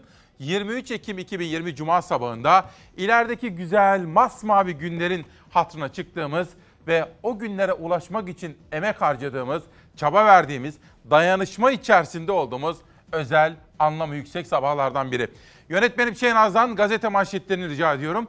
Manşet değişti. Şöyle, Sağlık Bakanı'nın yaptığı açıklamalardan yola çıkarak İstanbul'daki vaka sayılarındaki patlamayı ciddiye alacaksın dedik bu sabah. Önce manşetler. Karar Gazetesi ile başlıyorum. Piyasaya ters köşe. Döviz kurunda bir türlü durdurulamayan artışın frenlenmesi için merkezden faiz artırımı bekleyen piyasalar sürprizle karşılaştı. Gün içinde yayılan 300 baz puan artış olacak haberlerine karşılık tabela faizi değişmedi. Fiili faizde 150 baz puan artışa rağmen doların bu hamleye reaksiyonu 7.98'lik tarihi rekor oldu diyor. Bir soru soracağım. Önce her birinize sağlık dileklerinde bulunmak isterim. Cezaevlerinden bizimle birlikte güne başlayan ve sevdiklerine kavuşmayı bekleyen cezaevlerindeki izleyenlerimize selam söyleyelim. Hastalarımızla birlikte. Onun dışında günün ilk haberi şu soruyla birlikte. Sizce biz en çok kimin, kimlerin hakkını savunmaya çalışıyoruz? Soru bu. Mücadele kazanılana kadar da devam edecek. Başka. Bu hukuksuzluğa da reddediyoruz. Devam et. Basın Yapma, açıklaması için yapmayın. izin almak gerekmiyor. Ya ne yapacaksın alacaksan al gözaltına canım. Al o zaman ya al. Türkiye bunu da gördü. Sokakta röportaj polis zoruyla yarıda kesildi. Biri görme, biri de yürüme engelli iki madenci bir cümle edebilmek için yüzlerce metre yürüdü ama yine de konuşturulmadı. Basın açıklaması falan yapma. Biz demeç almaya geldik. Basın Biz bitecek. açıklaması metni hiçbir şey yaptırmıyorum komiserim. Dört kişiler, dört tane de diğer arkadaşlardan var. Basınla Hocam. beraber sekiz kişiler. Soma'da haklarını alamayan ve aylardır eylemde olan madenciler son umut Ankara'ya gittiler. AK Parti Grup Başkan Vekili Özlem Zengin'le görüştüler ama habercilerle görüşemediler. Çünkü polis belli ki kendini ev sahibi madencileri misafir olarak görüyordu ve misafir bile olsa hiç de iyi Bak davranmıyordu. hocam alacaksan al diyorum sana. Yeteri kadar misafir devam Ne edelim. binelim. Allah Allah sanki biz şeyde miyiz ya? Saniye. Lütfen tamam. Oysa sokak röportajıydı yapılan. Basın açıklaması ya da eylem değildi. Zaten dört kişiydiler. Ankara Emniyeti basketboldaki gibi perdeleme yaptı gazetecilere. Bunların yaptığı açıklamada basın açıklaması serbest. Hadi devam edelim lütfen. Bu kadar. Arabamıza binelim. Tatlayın. Tamam devam edelim. Mücadele kazanılana kadar da devam edecek. Başka. Bu hukuksuzluğa da reddediyoruz. Ankara'da madenci heykelinin önünde ne istediğini, meclisten ne yanıt aldığını anlatıyordu engelli madenci. Anlatamadı. Çünkü polise göre hak aramak reklamdı. Ha bitirin. Lütfen. Yeteri kadar tamam reklam olduk. Devam edelim. Benzer bir engelleme meclis çıkışında da geldi. Ama madencilerin yanında CHP milletvekili Ahmet Vehbi Bakırlıoğlu olduğu için birkaç cümle edebildi madenciler. 2007 dinamit kazası mağduruyuz. 13 yıllık tazminatlarımızı tahsil edemiyorduk. Özlem bize sözler verdi. Bize hatta evlerinize dönebilirsiniz dedi. Yani sözümüz sözdür dedi. Ama biz bu yolda ölmek var dönmek yok sloganıyla çıkmıştık bu yola. AK Parti Grup Başkan Vekili Özlem Zengin madencilerden 10 gün istedi. Enerji Bakanı ve Cumhurbaşkanı ile görüşeceğini söyledi. Akşam saatlerinde ise ilk kazanımın haberi Ermenek'ten geldi. Ermenek'te bir kısmı 8 aydır, bir kısmı 15 aydır maaşlarını alamayan işçilere ödeme yapıldı. Maaşlarını aldılar ama tazminat, iş güvenliği ve işe geri alım konusunda herhangi bir gelişme henüz yok. Ermenekli madenciler direnişine devam edeceğini duyurdu. Özlem Zengin'le görüşen Somalı madencilerse eylemlerini uygun bir yerde sürdürmek için Manisa valisinden izin almalarına rağmen eylem alanına yine de giremedi. Kapat kapat kapat. Hayır hayır hayır. Lütfen dışarı. Ama Arkadaşlar oturun siz. Bugün öğlenleyin Salihli'den çıktık geldik buraya. Şimdi yoğun bir jandarma ablukası altındayız. Ee, Çamaz bizi sokmuyorlar. Ee, kapının önünde bekliyoruz şu anda. Haklarını alamayan, aralarında gözlerini, bacaklarını kaybedenlerin de olduğu madenciler, valinin işaret ettiği yerde jandarma tarafından çembere alındılar. İçlerinden birinin uyarısı, Türkiye'de hakkını aramanın bedelini Kör anlatıyordu. olan insanlarımız var. Özellikle komutanlarımız e, bunun bilincinde olsun. Kesinlikle ve kesinlikle job kullanılmasın. Biz elimizi kaldırıveririz. Tutuklanacaksak eğer hak uğrunda gideriz. Büyük olmasını istiyoruz ve gerçekten muktedir olan büyük bizimle bizim gurur duyduğumuz devletimizin vatandaşlarına grip aşısını getirtmesini, dağıtabilmesini istiyoruz ve ayrıca madencinin alın teriyle çalışan hakkının ödenmesini takip etsin devletimiz diyoruz. Biz devletimizde böyle gurur duymak istiyoruz. Ve karardan bir güne geçiyorum. Tek kuruş ödenmeyecekti. 109 milyar lira verilecek. Hüseyin Şimşek'in bir gündeki manşet haberi. Erdoğan'ın tek kuruş vermeden yapacağız dediği garanti ödemeli projeler için devlet kasasından 109 milyar lira çıkacak. AKP'li Cumhurbaşkanı Erdoğan'ın imzasıyla Türkiye Büyük Millet Meclisi'ne sunulan 2021 yılı bütçe teklifleri kamu özel işbirliği modelinin zararı, ekonomik yıkımı gözler önüne serdi. Bütçe tekliflerine göre sadece 3 kamu kurumundan şirketlere 3 yılda aktarılacak tutar 109 milyar lirayı geride bırakacak kurumların yatırım ödeneklerinin tamamına yakını garanti ödemelerine gidecek. Şehir hastaneleri için birçoğu yandaş olan şirketlere gelecek yıl 16 milyar 391 milyon lira ödenecek. Avrasya Tüneli için 2021'de 540 milyon lira, 2022'de 308 milyon lira ve 2023'te de 248 milyon lira. Trafik garantisi olarak şirketlere ödenecek. 3 yılda karayolları bütçesinden 48.2 milyar lira garanti ödemesi yapılacak diyor efendim. Ekonomi ağırlıklı olarak bugün karşılığını bulacak ama dediğim gibi sağlık ve eğitime dair manşetler, siyasetten özel haberler ve dün sizlere söz verdiğim gibi İstanbul Belediye Başkanı İmamoğlu ve İpek Kıraç'ın imza attıkları sokak hayvanlarına ilişkin çok önemsediğimiz bir farkındalık ve sosyal projeyi sizlere duyuracağız efendim ilerleyen dakikalarda. Bir de şunu söylüyorum sizlere zaman zaman. Emperyalist devletler bize karşı adaletsiz davranıyorlar.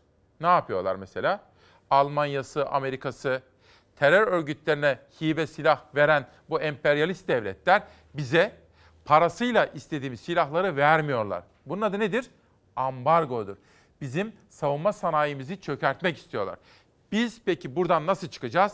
Yerlileşme ve millileşme hamlesiyle.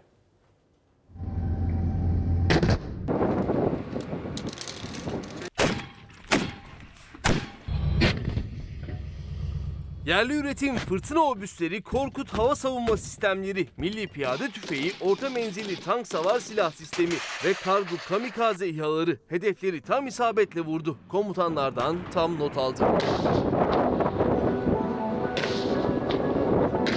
Silahlı Kuvvetleri'nin atış gücünün gösterildiği ve test edildiği Ateş Serbest 2020 faaliyeti vardı dün. Milli Savunma Bakanı Hulusi Akar, Genelkurmay Başkanı Orgeneral Yaşar Güler ve kuvvet komutanları katıldı atış ve tatbikata. Ateş Serbest 2020'de yerli ve milli üretim fırtına obüsleri, Korkut hava savunma sistemleri ve milli piyade tüfeği ile atışlar yapıldı. Belirlenen hedefler tam isabetle vuruldu. Tatbikatta Türk Silahlı Kuvvetleri envanterine giren yeni silahlar da kullanıldı. İlk defa OMTAS orta menzilli tank savar silah sistemi ve kargo kamikaze İHA ile de hedefler imha edildi. Tam isabetle hedeflerin vurulduğu faaliyette silahlar komutanlardan tam not aldı.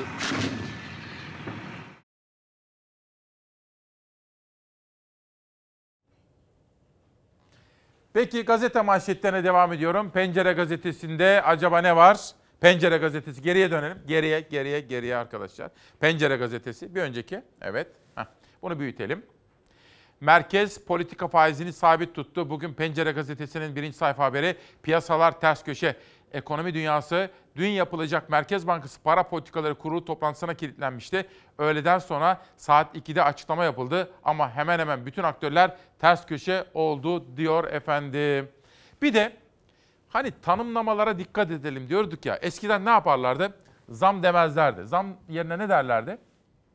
Fiyat artışı. O da değil, hayır. Güncelleme derlerdi. Günce, o daha böyle hoş bir kelime gibi geliyor değil mi?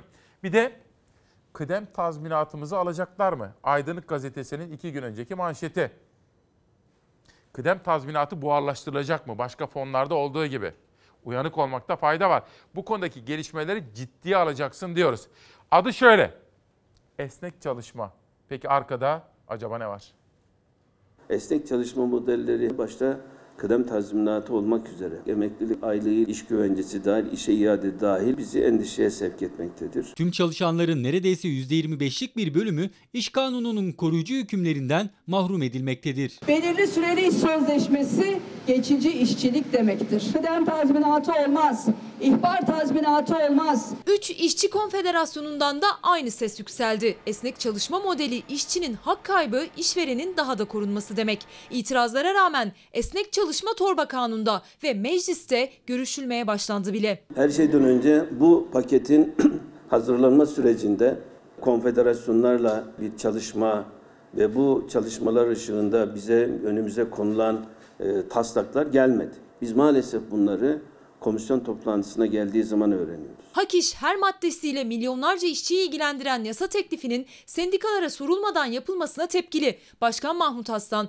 yeni düzende bunun sık sık yapıldığına vurgu yaptı ve üstü kapalı neden olarak Cumhurbaşkanlığı sistemini işaret etti. Yasama, e, yürütme konusundaki yeni durum bizi olumsuz yönde etkilemektedir. Esnek çalışma modeliyle 25 yaş altı ve 50 yaş üzerindeki işçilere belirli süreli iş sözleşmesi yapılabilecek. Bir yıldan az, kısa süreli çalışan işçilerin işten çıkarılırken kıdem tazminatı hakkı olmayacağı gibi parça parça ödenen sigorta primleriyle emeklilik hakları da zorlaşacak. 25 yaşın altında ilk defa işe girecekler için artık tam zamanlı çalışma bir seçenek bile olmayabilir. İşverenleri tarafından belirli süreli iş sözleşmesine geçmeleri yönünde baskıya maruz kalmaları halinde nasıl korunacaklardır? Belirli süreli iş sözleşmesi dediğimiz tamamen istisnai bir çalışma biçimi genç işçiler ve ileri yaştaki işçilerden başlayarak yaygınlaştırılmak isteniyor. 10 günden az çalışan arkadaşlarımızla ilgili getirilmek istenen düzenleme emeklilik, yaşlılık primleri olmak üzere iş güvencesinin, kıdem tazminatının ortadan kaldırılacak olması bizim açımızdan başka bir sıkıntıdır. Hükümete yakınlığıyla bilinen Hak İş ve Türk İş yasa teklifine karşı görüşlerini meclise de gönderdi. Teklifin ilk adresi Plan Bütçe Komisyonu'nda ise görüşmeler gergin başladı. Sendikalar gibi muhalefette itiraz etti. Elimizdeki teklif bir istihdam paketi değil bir istismar paketidir. Yani iktidarın bütün politikaları işverenleri ve sermayeyi korumaya dönüktür. Peki az evvel sosyal medyadan da bahsetmiştim. Meral Akşener'in dün yaptığı açıklamalar. Hani sizlere bir süredir söylüyorum. Meral Akşener'in ivmesi yükseliyor. Dün Koray Aydın aradı, o da öyle söyledi. Dedi ki artık bizim hedeflerimizin büyük bir oranda gerçekleştiğini söyleyebiliriz. Lider kültü yerleşti. Yani Meral Akşener'in liderliği tartışma konusu olmaktan çıktı. Bunu iktidarda kabul ediyor dedi Koray Aydın. Başka pek çok konuda sorular sordum. Ama bakın bu arada Fatih Terim'e bu yapılan ayıp değil mi diyor Cüneyt Özdemir. Sosyal medyada çok başarılı çalışmalarıyla dikkat çeken bir meslektaş. Fatih Terim üzerinden bir analizi var. Bir de bakın şu da önemli. Muhalefet alternatif yaratamadığı sürece kaybetmeye mahkum diyor. Dost acı söyler diyor. Alternatif olması gerekiyor. Dün Koray Aydın'la işte bunları da konuştuk. Ümit Özdağ neden kızgınsınız dedim. Kızgın falan değilim dedi. O da yarıştı dedi. İşte yer yer söyledi. İstanbul'da dedi, Antalya'da dedi, Bursa'da dedi. Delege ne isterse o olur dedi. Ümit Özdağ'la ilgili bir yorum yaptı. Aytun Çıray ile ilgili de yorumları yaptı ama onları da yeni bir polemiğe neden vermemek için kullanmayalım. İlerleyen zamanlarda özel bir yayına gelirler. Her ikisiyle de detaylı olarak konuşabilirim. Koray Aydın'ı da davet ettim, kabul etti efendim. Alas Sağlam, Aşk Kadını bu kitabı okuyan herkes gerçek aşkı bulacak diyor. İçinde de bir not var bize. Teşekkür ediyoruz Alas Sağlam'a. Bir de İstanbul Tel Aviv, Yinon Muallem, kültürleri birleştiren bir müzisyenin yolculuğu. Bu da Çalar Saat kitaplığına gitsin. Çalar Saat ailesi biz acıda ve tasada, kıvançta, mutlulukta birlikte olmamız gerekiyor. Dün Ali Kemaloğlu, Nihal Kemaloğlu büyük anne büyük baba oldular. Ceren Kemaloğlu, Mehmet Kemaloğullarının da çocukları oldu efendim. İlk evlatları Aksel Kemaloğlu. Ben onlara sağlık, esenlik, mutluluk ve huzur içinde bir evlat yetiştirmelerinin nasip olmasını diliyorum. Çalar Saat ailesi Ceren Kemaloğlu, Mehmet Kemaloğlu'nun evlatları Allah analı babalı büyüsün. Cumhuriyet, saray her şeyi sıfırladı. Mustafa Çakır'ın haberi. 2020 bütçesinde Cumhurbaşkanlığına ait taşıt ve telefon sayısı 2021'de sıfır olarak yer aldı. Cumhurbaşkanlığının meclise sunulan 2021 bütçesinde dikkat çeken ayrıntılar yer aldı. 2020 bütçe gerekçesinde saraya ait toplam taşıt ve lojman sayısı ne kadar telefon hattı bulunduğu bilgileri yer alırken 2001 bütçe gerekçesinde hepsi sıfır olarak gösterildi diyor. 2020 bütçe gerekçesinde saraya ait 509 lojman olduğu yer almıştı. Yeni bütçede toplam lojman ve sosyal tesislerin sayısı 239.508'e yükselirken Cumhurbaşkanlığına ait lojmanlar gösterilmedi diyor. Bir de madenci demiştik ya esnafın sesini de duymalı ve duyurmalıyız. Akşener Anadolu turunu esnafla dertleşmelerini sürdürüyor. Gırtlağımıza kadar borçluyuz. Ben iki üniversite mezunuyum. Ayaklarıma taban sınava girene kadar eşek gibi çalışıyoruz. Bir dikili ağacımız yok. Faturalara çalışmaktan artık gına geldi. Ekmek almak için krediyle kredi kartlarına yükleniyoruz. İki üniversite mezunu bir asgari ücretli ekmek almak için bile kredi kartı kullandığını söyledi. Her tarafa üniversite açtılar. Bir sürü öğrenci okuttular. Dört sene sonra herkes işsiz. Yazık değil mi biz gençlere? Hiçbirimizin umudu yok. Genç olarak ülkeyi terk getirdiler. Ülkeden gitmek istiyorsun. Kaç yaşındasın oğlum? 24 yaşında. Var Ben de bir baba olaraktan evladımı bu memleketten kaybetmekten korkuyorum. Biz imanlı insanız. Adam batıda konuşuyor. İnancımız olduğu için inanıyoruz. Bizi resmen kullanıldık. İkinci öğretim okuyorum ben. Aldığımız burs harcı ödememize denk düşmüyor. İyi Parti lideri Meral Akşener, Yozgat, Konya, Kayseri'de esnafı dolaştı. Karşısına öğrenci, asgari ücretli, sütçü, çiftçi, emekli de çıktı. Kime dokunduysa bina işitti. Emekli oldum başımı sokacak ev yaptırmaya param yetmedi. Emekli polis memuruyum yeter artık. 3700'ü çıkaracağız dediler. Şu pakette bu pakette bu insanları böyle kandırmakla duruyorlar. Yeter artık yeter. Yandaşlarına verdi kredileri ama köydeki gerçek nasırlarıyla çalışan çiftçileri de özel bankalara yönlendirdiler. Tüm köyün tarlaları satlık icralık duruma. Nerede? Bak üstümün başımın hane. Ben sabah saat 6'da kalkıyorum Sayın Genel Başkanım. Sütü ben sütümü kendim satayım Genel Başkanım. Yani devlet destek verince kimden veriyor? Benden veriyor geri. Geri benden vergi alıp geri bana veriyor. Çiftçi gibi esnaf da artan maliyetlerine rağmen satış yapamamaktan şikayet etti. Kayseri'de bir ayakkabıcı Hazine ve Maliye Bakanı'nın aksine dolar kurunu yakından takip ettiğini söyledi. Kurdaki yükseliş satışımıza engel diyerek. İsteğimizde tek kurun düşmesi. Çünkü kur gittikçe arttıkça alım gücümüz çok düşüyor. Ayakkabıyı alamamaya başladık. Şu an 2000 liranın üstünde ayakkabılar var. Mesela bugün siftah yaptın. Yok bugün bu dükkanda stok yapamaz. Yarım grama kadar düştük alım gücü düşünce. Bu yarım gram. Yarım gram olarak geçiyor başkanım. Ne kadar bu? Bu 240 lira mesela. Gene bile. O da çok. 240'a 100 sene önce çeyrek altın satılıyordu. Bir kuyumcu da altın fiyatlarındaki yükseliş karşısında alım gücünün nasıl düştüğünü anlattı Akşener'e. İyi Parti lideri farklı şehirlerde sokak ekonomisinin nabzını tutmaya devam ediyor. Bugün ciddiye alacaksın dedik efendim. Ciddiye alacaksın. Dün Sağlık Bakanı yaptığı açıklamalar üzerine akışımızı değiştirdik. Editörüm Zeray Kanacı'dan rica ettim. Gece yazdım ona.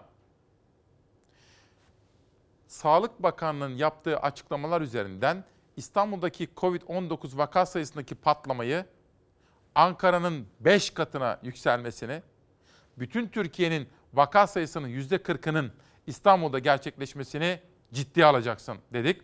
Sırada kahveci esnafına ilişkin bir haber var. Sonra da askıda ekmek meselesini biraz daha detaylı konuşacağım. Ama yeni çıkan kitaplara şöyle bir bakmak isterim.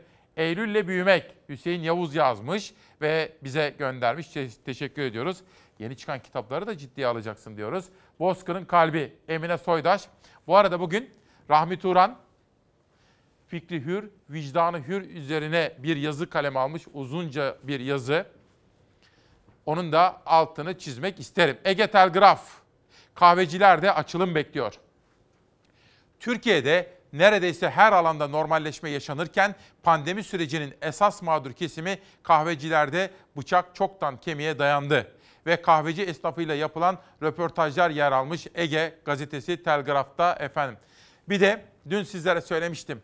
2020 yılının 22 Ekim'inden 23 Ekim'ine geçerken ana gündem maddelerinden birisi siyasetteki esas tartışma konularından birisi de askıda ekmek oldu. Büyüyen ekonomi, mucize yaratan ekonomiden nereye geldik? Askıda ekmek. Hollanda'da e, bir bahçe duvarına asılmış askıda elmaları medeniyet budur işte diye haber yapanlar bugün askıda ekmekten yoksulluk çıkarmaları dezenformasyon anlayışlarının da bir sonucu. AK Parti Genel Başkan Yardımcısı Mahir Ünal, Hollanda'da bahçe duvarına asılmış elmalarla askıda ekmek kampanyası benzer dedi. Ekonomi eleştirisi yapan muhalefeti eleştirdi. Sadece siyasetin değil sokağın gündeminde de askıda ekmek vardı. Devlet Bahçeli askıda ekmeği şey yapıyor millete hani dalga geçiyorlar. Askıya ekmeğin koyulmasını milletin açlığa mahkum edilmesi diye gören ve gösteren siyasi devşirmeler ekmeğin askıya çıktığı bir yerde ekonominin iyi olduğundan, halkın refahından bahsetmek mümkün mü? MHP lideri Devlet Bahçeli'nin başlattığı askıda ekmek yaklaşık bir haftadır siyasetin gündeminde. Bu kez sokağa da indi. İyi Parti lideri Meral Akşener'in esnaf ziyaretlerinde askıda ekmek sistemleri vardı. İncesu'da askıda ekmek bir yıldır, iki yıldır zaten yapılıyor fırıncılar tarafından. Sarayda püskevit denseydi anlardık yani. Ruhumuzla, bedenimizle, canımızla dalga geçiyorlar. Şaşırmış durumdayız. Yazık günah. Akşener yorumda bulunmadı. Sadece dinledi o sistemleri. Ancak AK Parti Genel Başkan Yardımcısı Mahir Ünal askıda ekmek kampanyasıyla Cumhur İttifakı'nı eleştiren muhalefeti hedef aldı. Askıda ekmek ülke sorunlarını yansıtmaz dedi. Bu ülke AKP ekmeğe muhtaç. Türkiye ekonomisinin düştüğü durumunu Sayın Devlet Bahçeli ortaya koydu. Askıda ekmek meselesi o ülkedeki e, sorunları, sıkıntıları değil, yardımlaşmayı, dayanışmayı, paylaşmayı gösterir. Ekmeği askıya çıkarttılar ya. Bu ne demek biliyor musun? Bu memlekette insanlar ekmeğe muhtaç demek. Siyasette de sokakta da askıda ekmek tartışması devam ediyor. Türkiye'nin gündem maddelerini burada konuşuyoruz. Halkın derdini ciddiye alacaksın. Bugünkü manşetimiz bu olsun. Halkın derdini ciddiye alacaksın diyorum. Ve dünyadaki manşetler The Daily Telegraph gazetesi Pandemi zamanında İngiltere'de iş dünyasının yaşadığı sıkıntılara çare aranıyor. Ve dün İngiltere Başbakanı Boris Johnson 13 milyar poundluk yeni bir kurtarma planı açıkladı. İş dünyasını ayakta tutabilmek için geniş kapsamlı bir yardım paketi açıkladı efendim. Ve ama aynı zamanda Amerika'da yaklaşan seçimler var. İki gün evvel Aslı Aydın Taşbaş'ta gelmişti. En son bilgileri ve analizleri bizlerle paylaşmıştı. Sizleri şimdi Amerika'ya götüreceğim ama önce iki kitap tanıtımı. Hikayede adı geçen adam benim. Bir kadını sevdiğinde kaybetmeye başlarsın diyor Kaan Erkam. Ve Doktor Gilman Yücel, Feyza Öz, Dişimin Süsü, resimleyen Gözde Ece. O da imzalı olarak bana dün verilen kitaplardan birisi. Amerika'ya gidiyoruz.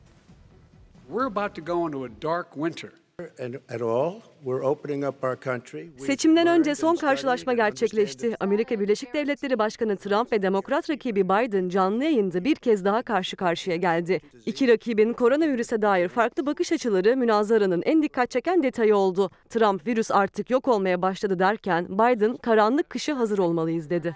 We're about to go into a dark winter. Ekim ayının başında ilk kez kozlarını paylaşan Trump ve Biden'ın ortak yayını Amerika tarihinin en kötü başkanlık münazarası olarak yorumlandı. Trump'ın saygısızca Biden'ın sözünü kesmesi, Biden'ın sinirlerine hakim olamayıp Trump'a hakaret etmesi tartışma yarattı.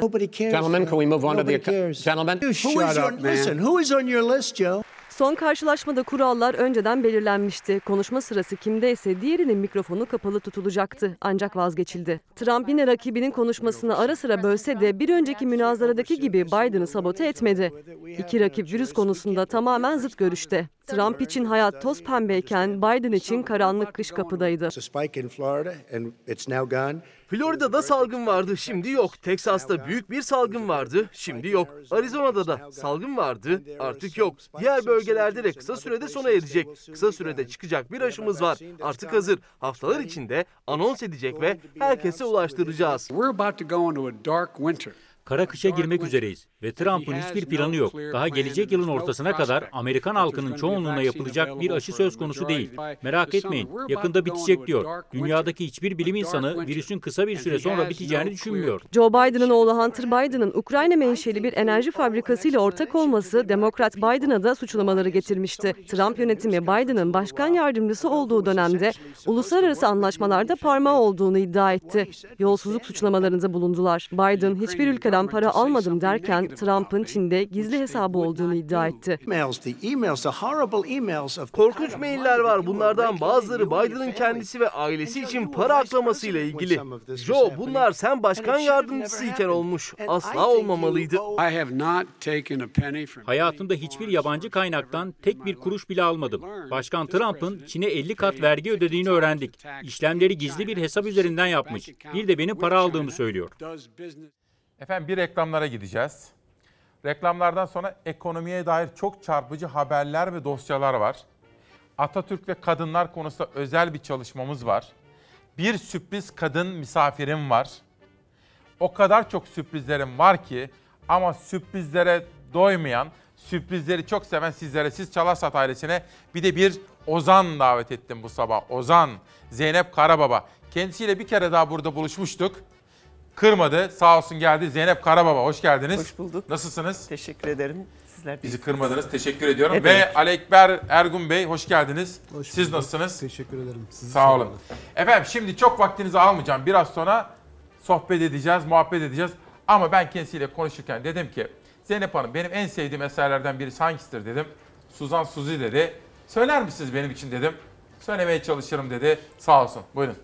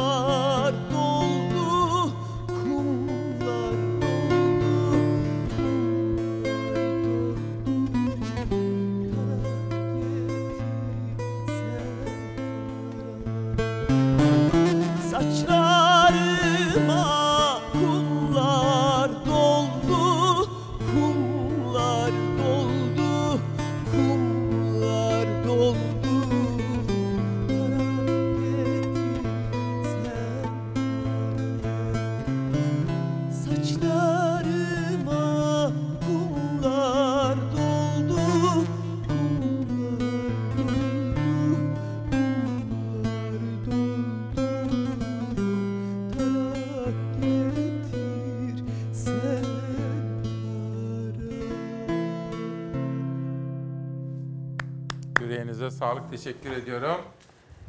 Biraz sonra devam edeceğiz.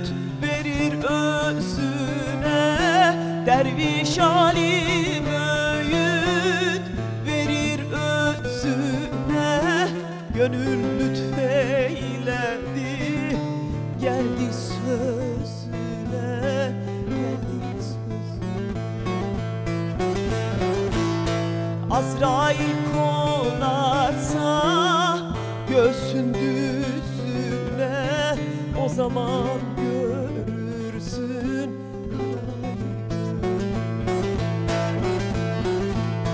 Azrail konarsa göğsün düzüne O zaman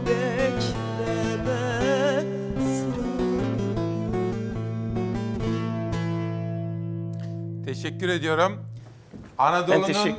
Rumeli'nin, memleketin kalbi çalışsın biraz, hissetsin kalbini.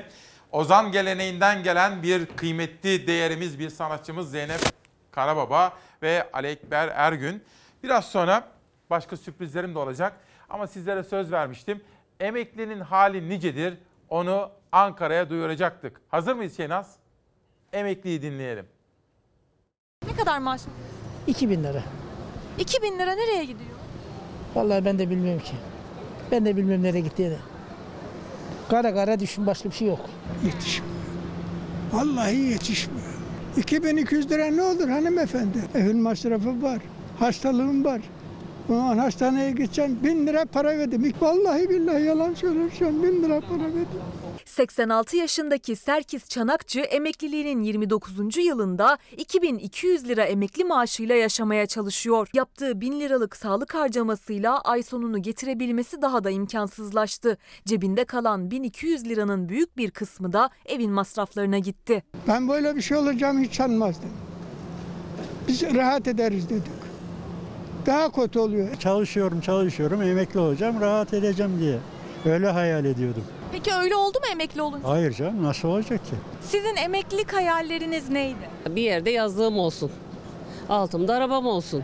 İstediğim zaman eşimle tatile gideyim. Şimdi ama o hayaller yok. Türkiye'deki 13 milyonu aşkın emeklinin %20'sini oluşturan 2 milyon 600 bin kişi en düşük emekli maaşı olan 1500 lirayla geçinmek zorunda. Aylık harcanabilir gelirleri ise Temmuz ayı itibarıyla yaklaşık 763 lira. Yani bir ay boyunca 763 lirayla yaşamaya çalışıyorlar. O da iyimser tabloda. Yıllarca çalıştınız, hak ettiğiniz para bu mu? Değil ben 25 sene prim ödedim. Ben 30 yaşındayım. Emeklilik hayallerim var. Emekliliğim nasıl geçebilir benim? Valla bu şartlar altında işiniz zor. Size Allah yardımcı olsun. Elinize geçecek olan para her geçen gün aşağı düşecek. Umduğumu bulamayacak mıyım emekli? Mümkün değil. Mümkün değil. Geçim sıkıntısı çekecek miyim? Son derece. Priminiz yüksekten yatmışsa tamam. Değilse alacak olduğunuz maaş 1500 liraya çıkardılar. 1500 lirayla bir insanın geçinmesi mümkün mü? Günlerim, aylarım nasıl geçecek peki? Sıkıntı içinde geçecek, hesap kitabı yaparak geçecek. Allah'tan ek iş yapıyorum, onunla yoksa bu emekli maaşına geçirmek Türkiye'de mümkün değil. Emeklilik hayallerini gerçekleştirebilmek bir yana birçoğu çalışmaya devam etmek zorunda. Türkiye'de emeklilerin neredeyse yarısı sayı olarak 4 milyon 300 bini ya çalışıyor ya da iş arıyor. Çünkü en büyük dertleri geçim sıkıntısı. İsterdim ki emekli olduğum zaman bir Avrupalı gibi ben de memleketimin her köşesini gezeyim, tozuyum, ailemle yiyeyim, içeyim, istediğimi alabileyim ama mümkün değil. Yani o düşündüklerimizin onda biri gerçekleşmedi. Çalışma Bakanı Zehra Zümrüt Selçuk'un Ağustos ayında toplamda 13,1 milyon emeklimize 30,5 milyar liralık aylık ödemesi yaptık sözlerine DİSK Genel Başkanı Arzu Çerkezoğlu gibi emekliler de tepki gösterdi. Babasının cebinden mi harcamış? Kimin parasını kime veriyor? Sarayda milyonlar harcıyorlar. Ondan sonra da gayet fakir ekmeğin öyle. Beni konuşma hadi eyvallah. Şimdi bakın ben hepinizin ülkemizi çok sevdiğinizi biliyorum. Ben de ülkemi çok seviyorum. Ama ülkesini çok sevmek birincisi herkesin işini iyi yapması demektir. İkincisi ülkesini yukarıya taşımak demektir. Gerçekten ülkemiz büyük bir ülke olduğunda, müreffeh bir ülke olduğunda toplanan geliri mümkün olduğu kadar adil dağıtmış hale gelecektir. Ve bu zengin ülke, bu bereketli topraklarda ürettiği milli gelirini mümkün olduğu kadar adaletli dağıtırsa bir Japon'un, bir Kanadalı'nın, bir Amerikalı'nın, bir Avrupalı'nın ülkesinde emeklinin yaşadığı yaşam standardına benim ülkemin emeklisi de kavuşacaktır. Bunu düşünün. Size birisi büyük Türkiye dediği zaman önce emeklisi Avrupalı emekliler kadar müreffeh yaşıyor mu? Onu soracaksınız. O bizim ulaşmak istediğimiz bir hedef olacak. Avrupalı gibi en azından yılda bir kere bir hafta tatiline gidecek, çoluğuna çocuğuna hediyeler alabilecek efendim. Büyük Türkiye hayalimizde bunu gerçekleştirmek var. Yeni çıkan kitaplar Sözüm Var, Mehmet Kayabaşı imzalamış ve Çalar Saat'e göndermiş efendim. Yönetmenim Şehnaz'dan rica ediyorum bir de yerel gazetelere bir bakalım. Yaşadın mı ciddiye alacaksın yaşamayı diyor. Egemen Adana'dayım. Bakkal amca fiyat etiketi değiştirmekten yoruldu. Gıda fiyatlarındaki son zamanlarda yaşanan değişim bakkal esnafını şaşkına çeviriyor diyor ve bakkallarla yaptığı görüşmeleri birinci sayfasına yansıtıyor. Selda Ergül'ün manşeti. Konya'ya merhaba diyorum. İthalat darbesi. Hububat ithalatındaki gümrük vergileri 2021'e kadar %0 olacak. Hükümetin aldığı bu karar Türkiye'nin tarımdaki sorunlarını çözmeyeceği gibi Türk çiftçisine de büyük darbe vuracak. İç Anadolu'dan doğuya gidiyorum. Konya'dan Van'a geçiyorum. Ekonomi can çekişiyor diyor manşette. Manşetin hemen altında Burhan Ergin imzalı Van sesinin manşetinde Van depremi 9. yılında hasarlı binalar neyi bekliyor diye bir soru. Doğudan Karadeniz'e geçiyorum. Ordu Olay Gazetesi siyanürle maden çıkarılmasını istemiyoruz. Muhtarlar siyanürle altın madeni çıkarılacak olmasına isyan etti diyor. Ordu Olay Gazetesi'nin editörleri bölgedeki muhtarlarla görüşmüşler ve birinci sayfaya yansıtmışlar. Tekrar doğuya geçelim. Diyarbakır vaka sayısında artış var manşetiyle çıkmış. Tigris gazetesi grip aşısı yapılmalı diyor ama grip aşısı nasıl bulunacak işte o da ortada bir soru. Sıklıkla Türkiye'de şunu söylemeye başladık. İyi ki özgürlükçü kararlar veren yüksek yargı organları var. Mesela iyi ki Anayasa Mahkemesi var diyoruz değil mi? İyi ki bizim vergilerimizin nerelere harcandığını denetleyen ve raporlaştıran Sayıştay var. İyi ki var. 2 yılda 7 milyar TL'yi buharlaştırmışlar. 2018 ve 2019 yıllarında toplamda 6.9 milyar TL usulsüz bir ödeme var. Rakamlar Aile Bakanlığı 2019 Sayıştay raporundan Sağlık Bakanlığı sisteminde izine rastlanmayan ve engelli olmadığı ya da engellilik oranı tutmadığı halde engelliymiş gibi engelli aylığı evde bakım ödemesi alanların sayısı on binlerle ifade edildi. CHP'li vekilse ay ay rakam rakam hesapladı. Sonuç dudak uçuklattı. 2 yıl boyunca 442.309 kişiye yaklaşık 7 milyar lira ödeme yapıldığını iddia etti. Enerji Tabii Kaynaklar Bakanlığı, Ticaret, Çevre Şehircilik, Kültür Turizm ve Dışişleri Bakanlığı 5 bakanlık içerisinde daha fazla usulsüz ödeme yapılmış. Hak etmeyen, engelli olmayan sapasağlam insanlara bu parayı kimlere verdiniz? Beş bakanlığın bütçesine denk gelen bu usulsüz ödemeler Sayıştay raporunda kalem kalem yazılıp bir tablo halinde ortaya konmuş. Sağlık Bakanlığı'nın rapor sisteminde engelli olduğuna dair herhangi bir belirti yok. Raporu yok adamın. Rapordaki bu çarpıcı tespitleri gündeme taşıyan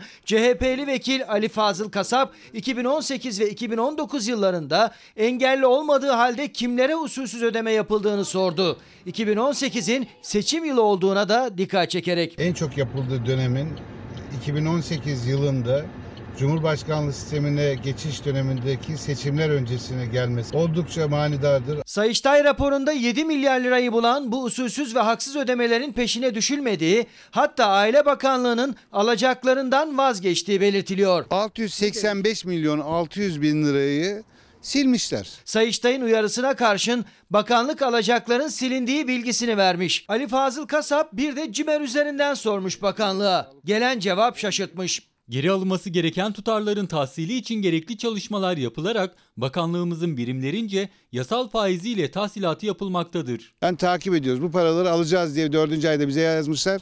Ama Sayıştay'a verdikleri ifadede sildik demişler. Aile Bakanlığı'nın iki farklı cevabı birbiriyle çelişti. Sağlık Bakanlığı'nın engelli verileri Aile Bakanlığı'nın verileriyle örtüşmedi. Ama 2 yılda 7 milyar liralık haksız ve usulsüz ödeme siyasetin en sıcak gündemi oldu. 6.9 milyar lirada binlerce tüy bitmemiş yetimin hakkı var. Bu paranın derhal hesabını verin. Siz hiç mi kuldan utanmaz, Allah'tan korkmazsınız? Sağlık Bakanı bir hata yaptı efendim. Bu hatayı yapmaması gerekir. Hepimizin Sağlık Bakanı o. Hepimizin belediye başkanını da o toplantıya çağırmalıydı. Bakın meslek büyüğü Uğur Dündar nasıl soruyor? İBB Başkanı İmamoğlu bu toplantıya neden çağrılmamıştır biliyor musunuz? Sayın Bakanım, 83 milyonluk ülkeye sadece 1 milyon 300 bin doz grip aşısı getirtebildiniz.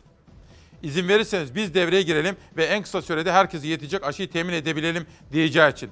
İstanbul'da bir toplantı, Sağlık Bakanı var, vali var, emniyet müdürü var. Seçilmiş belediye başkanı yok. Hepiniz gibi Uğur Dündar da soruyor. Neden?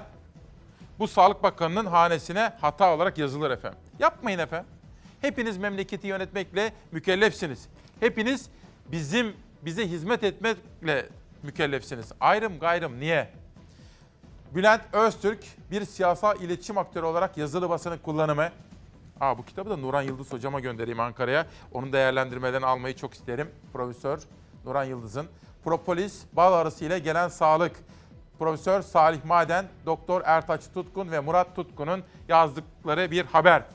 Şimdi bir başka konuğumu davet edeceğim huzurlarınıza ama ondan evvel dün sizlere söz verdiğim gibi İstanbul Belediyesi ile İpek Kıraç arasında imzalanan bir protokol.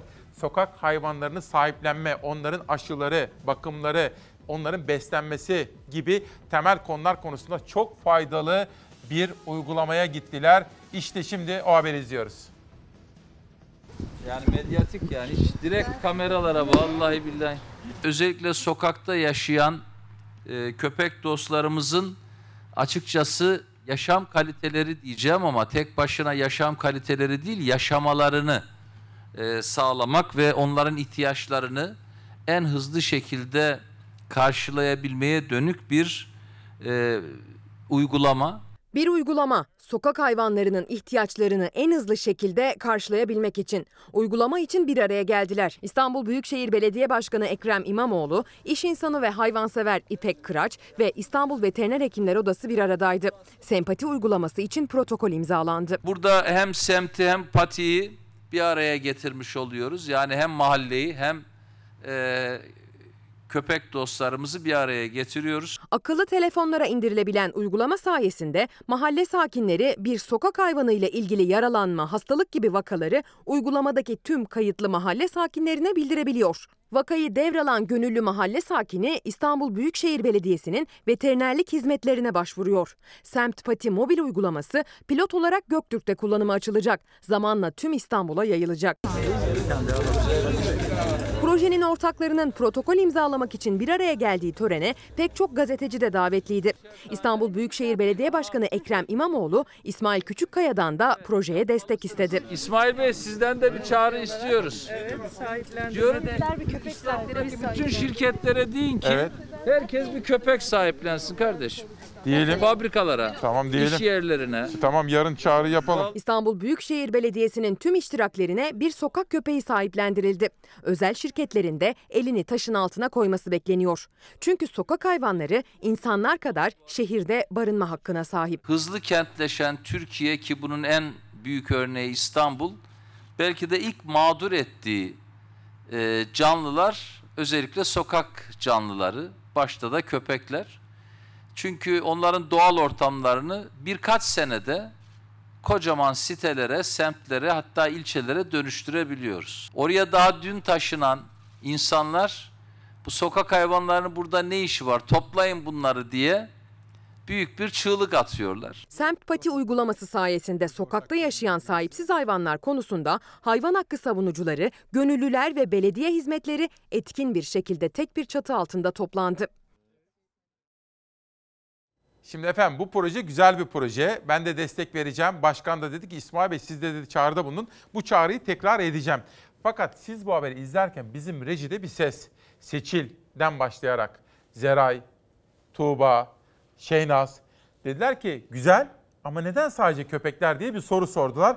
Ben bunu düşünmemiştim itiraf edeyim. Çünkü bizim Fox'ta da gönüllüler var. Özellikle kediler konusunda çalışıyorlar, çaba gösteriyorlar. Ben önümüzdeki haftaya bunu da kendilerine soracağım, sizlere aktaracağım. Ama şimdi izin verirseniz bir misafirim var efendim. Mersin'den geldi kendisi. Meral Hanım, Meral Seçer hoş geldiniz. Hoş bulduk. Nasılsınız? Teşekkür ederim. Siz nasılsınız? Sizi burada ağırlamaktan memnuniyet duyuyorum. Yazın Evet. bir yemek yemiştik sizinle. Evet. Annem, siz, ben böyle sohbet etmiştik. Evet. Çok zarif, çok şık olmuşsunuz. Çok teşekkür ederim. Ee, mavi, çalar saatin mavisi. Çalar Saatin rengi çok- çok Gökyüzü, mutluluk, Hoş huzur. geldiniz. Evet. Sizi neden yayına davet ettiğimi, sizi Çalarsat ailesiyle neden tanıştırmak istediğimi aktaracağım efendim. Evet. Sevgili arkadaşlar, sevgili Türkiye'm, dün Mersin'de bir tören vardı. Atamızın, Cumhuriyetimizin kurucusu Mustafa Kemal Atatürk'ün de bizzat kurdurduğu ilk kooperatiften yola çıkarak kadın dayanışmasını, kadın istihdamını, kadın erkek eşitliğini savunacağız. Sohbetimize başlayacağız ama önce Mersin'den günün manşeti. Manşetin altında Nazlı Yere Basmaz'ın imzası var. ülkenin kalkınmasını topraktan, tarımla, çiftçiyle ve köylüyle olabileceğini, eğitimle olabileceğini burada bunu göstermek amacıyla yola çıkıyor. Mustafa Kemal Atatürk buranın ilk üyesi. Hep içimizde bir öfkeydi bu Atatürk'ün yerini canlandıramamak ama şimdi daha çok mutlu olduk. Atatürk'ün 1936'da Mersin Silifke'nin Atayurt beldesinde kurduğu Tarımsal Kalkınma Kooperatifi kadınların emeğiyle yeniden kalkınıyor. Yıllardır atıl durumdaydı. Aslında uygun şekilde onarıldı. Hepsi zaten farklı işlerde çalışan kadınlar vakitlerinin çoğunu kooperatife ayırıyor şimdi. O binayı tekrar ayağa kaldırabilmek, Türkiye'ye de örnek olabilmek için. Hepiniz çalışan kadınlarsınız. Mesela siz nereden geliyorsunuz buraya? Temizlikten geliyorum. Ben hastane çalışanıyım. Tarlada çalışıyorum çiftçi. Ben de temizliğe gidiyorum. Kooperatif çatısı altında ne yapıyorsunuz? Zakkum dikiyoruz. Bunu yetiştireceğiz. Önce çiçek üretecekler. Ürettiklerini de belediye satın alacak yolları süslemek için. İlk hedefleri minibüs bile geçmeyen köylerindeki o binaya sağlık odası, kütüphane ve kreş kurmak. Sonrasında da yöresel ürünlerini tüm dünyaya pazarlamak. Dışa bağımlılıktan kurtulup tekrar eskisi gibi güçlü bir Türkiye haline gelebilmemizin tek şeyi bu topraklara sahip çıkmak. Benim rahmetli dedem bu kooperatifin 13. üyesiydi. Yani Atatürk'ün bu topraklara sağladığı e, imkanları biz de 3. kuşak olarak sürdürmeye devam ediyoruz. Mersinli kadınların ellerinde zakkum çiçekleri ama asıl içleri çiçek gibi açıyor şimdi. Atatürk'ün kurduğu kooperatifin çatısı altında üretmenin ve bu mirası çocuklarına bırakacak olmanın heyecanını taşıyorlar. Benim kız torunlarım var. Onlara örnek olsun diye. Yoksa benim gelip de bu yaştan sonra burada uğraşacak zamanım da yok. Ama torunlarımla yeni gen- nesillere, gençlere Atatürk'ü anlatmak, Atatürk'ün anılarını canlandırmak. Yani ayaklarını üstüne dimdik basmak için. Biz annemiz babamızı dinlerken hani çok güzel dinliyoruz ama bizim çocuklarımıza anlatacak hiçbir şeyimiz yok. Hani biz de ileride bizim çocuklarımıza anlatabileceğimiz bir şey olsun, onların çocuklarına anlatabileceği bir şey olsun. Anlatmak için yaşamak istiyoruz. Yani o tarihi bina bir kooperatiften çok daha fazlası Atayurtlu kadınlar için. Çocuklarına bir çatı, bir araba, bir tarladan daha önemlisini tarih, kültür ve ekonomisi güçlü bir ülke bırakmak istiyorlar. Gazi Mustafa Kemal'in çizdiği yolu çağlar boyunca yaşatma arzusu da azimlerine azim katıyor. Kadınlar hem güçlenecekler hem de dünyaya daha başka bakacaklar. Mutlu bakacaklar, umutlu bakacaklar. İşte atamızın da istediği buydu. Meral Seçer ve Mersin'in kadınları atamızın mirasına sahip çıkıyorlar. Efendim aradığımız şu. Kadınlar kendi ayakları üzerinde dursunlar. Okusunlar, üretim yapsınlar. İşte bu konuları size bunu aktarmaya gayret ediyorum. Ve gönüllülük. Gönüllülük üzerine biraz konuşabilir miyiz sizinle? Siz de bir gönüllüsünüz çünkü. Bunu biraz Evet. anlatır mısınız? Evet ben bir gönüllüyüm. Ülkem için, kadınlar için, çocuklar için. Ee, onların e, daha güçlü olması için neler yapılması gerektiği konusunda her daim çalışmaya ve e, proje üretmeye gönüllüyüm ve bu şekilde gönüllü olarak çalışıyorum. Harika. Evet. Bütün kadınlarımızın da gönüllü olması lazım ve dayanışma, Kesinlikle. örgütlü toplum diyoruz. Sizi davet etmemdeki asıl sebep bu projeyi biliyordum, takip ediyordum ama sizin kooperatifleşme konusundaki çabalarınız. Evet. Ben sizi ve Neptün Soyer'i ta Evet, iki yıl kadar evvel Canan Güllü'den de duymuştum. O zaman Evet. sizi böyle takip listeme almıştım ve hep böyle çalışmalarınızı dikkate takip ediyordum. Bana biraz Mersin'de yaptıklarınızdan, Evet. kooperatifleşmeden anlatır mısınız? Çünkü kooperatifcilik ruhu sizin en fazla üzerinde durduğunuz konu. Evet, biz Mersin'de e, bir yıl önce Mersin'den Kadın e, Kooperatif olarak kurulduk. Amacımız Mersin'in tüm ilçelerini, 13 ilçesini içine alacak şekilde kadınlarımızı üretim açısından, e, emeğini değerlendirme açısından, eğitim açısından, çocuklar açısından neler yapılabilirliği konusunda e, Mersin Büyükşehir Belediyesi'nin Kadın ve Aile Hizmetleri Dairesi'nde bulunan gönüllülük birimiyle kooperatifimiz e, tüm 13 ilçeyi dolaştık. E, amacımız e, kooperatifte neler üretmeliyiz? Bu 13 ilçede kadınlarımız neler yapıyor? O bölgenin özel ürünleri pardon nelerdir konusunda fikir alışverişlerinde bulunduk. Aslında e, İsmail Bey şöyle fikir alışverişinde bulur, bulunurken e, kadınlarla yaptığımız görüşmelerde sadece bizim fikir vermemiz olmuyor.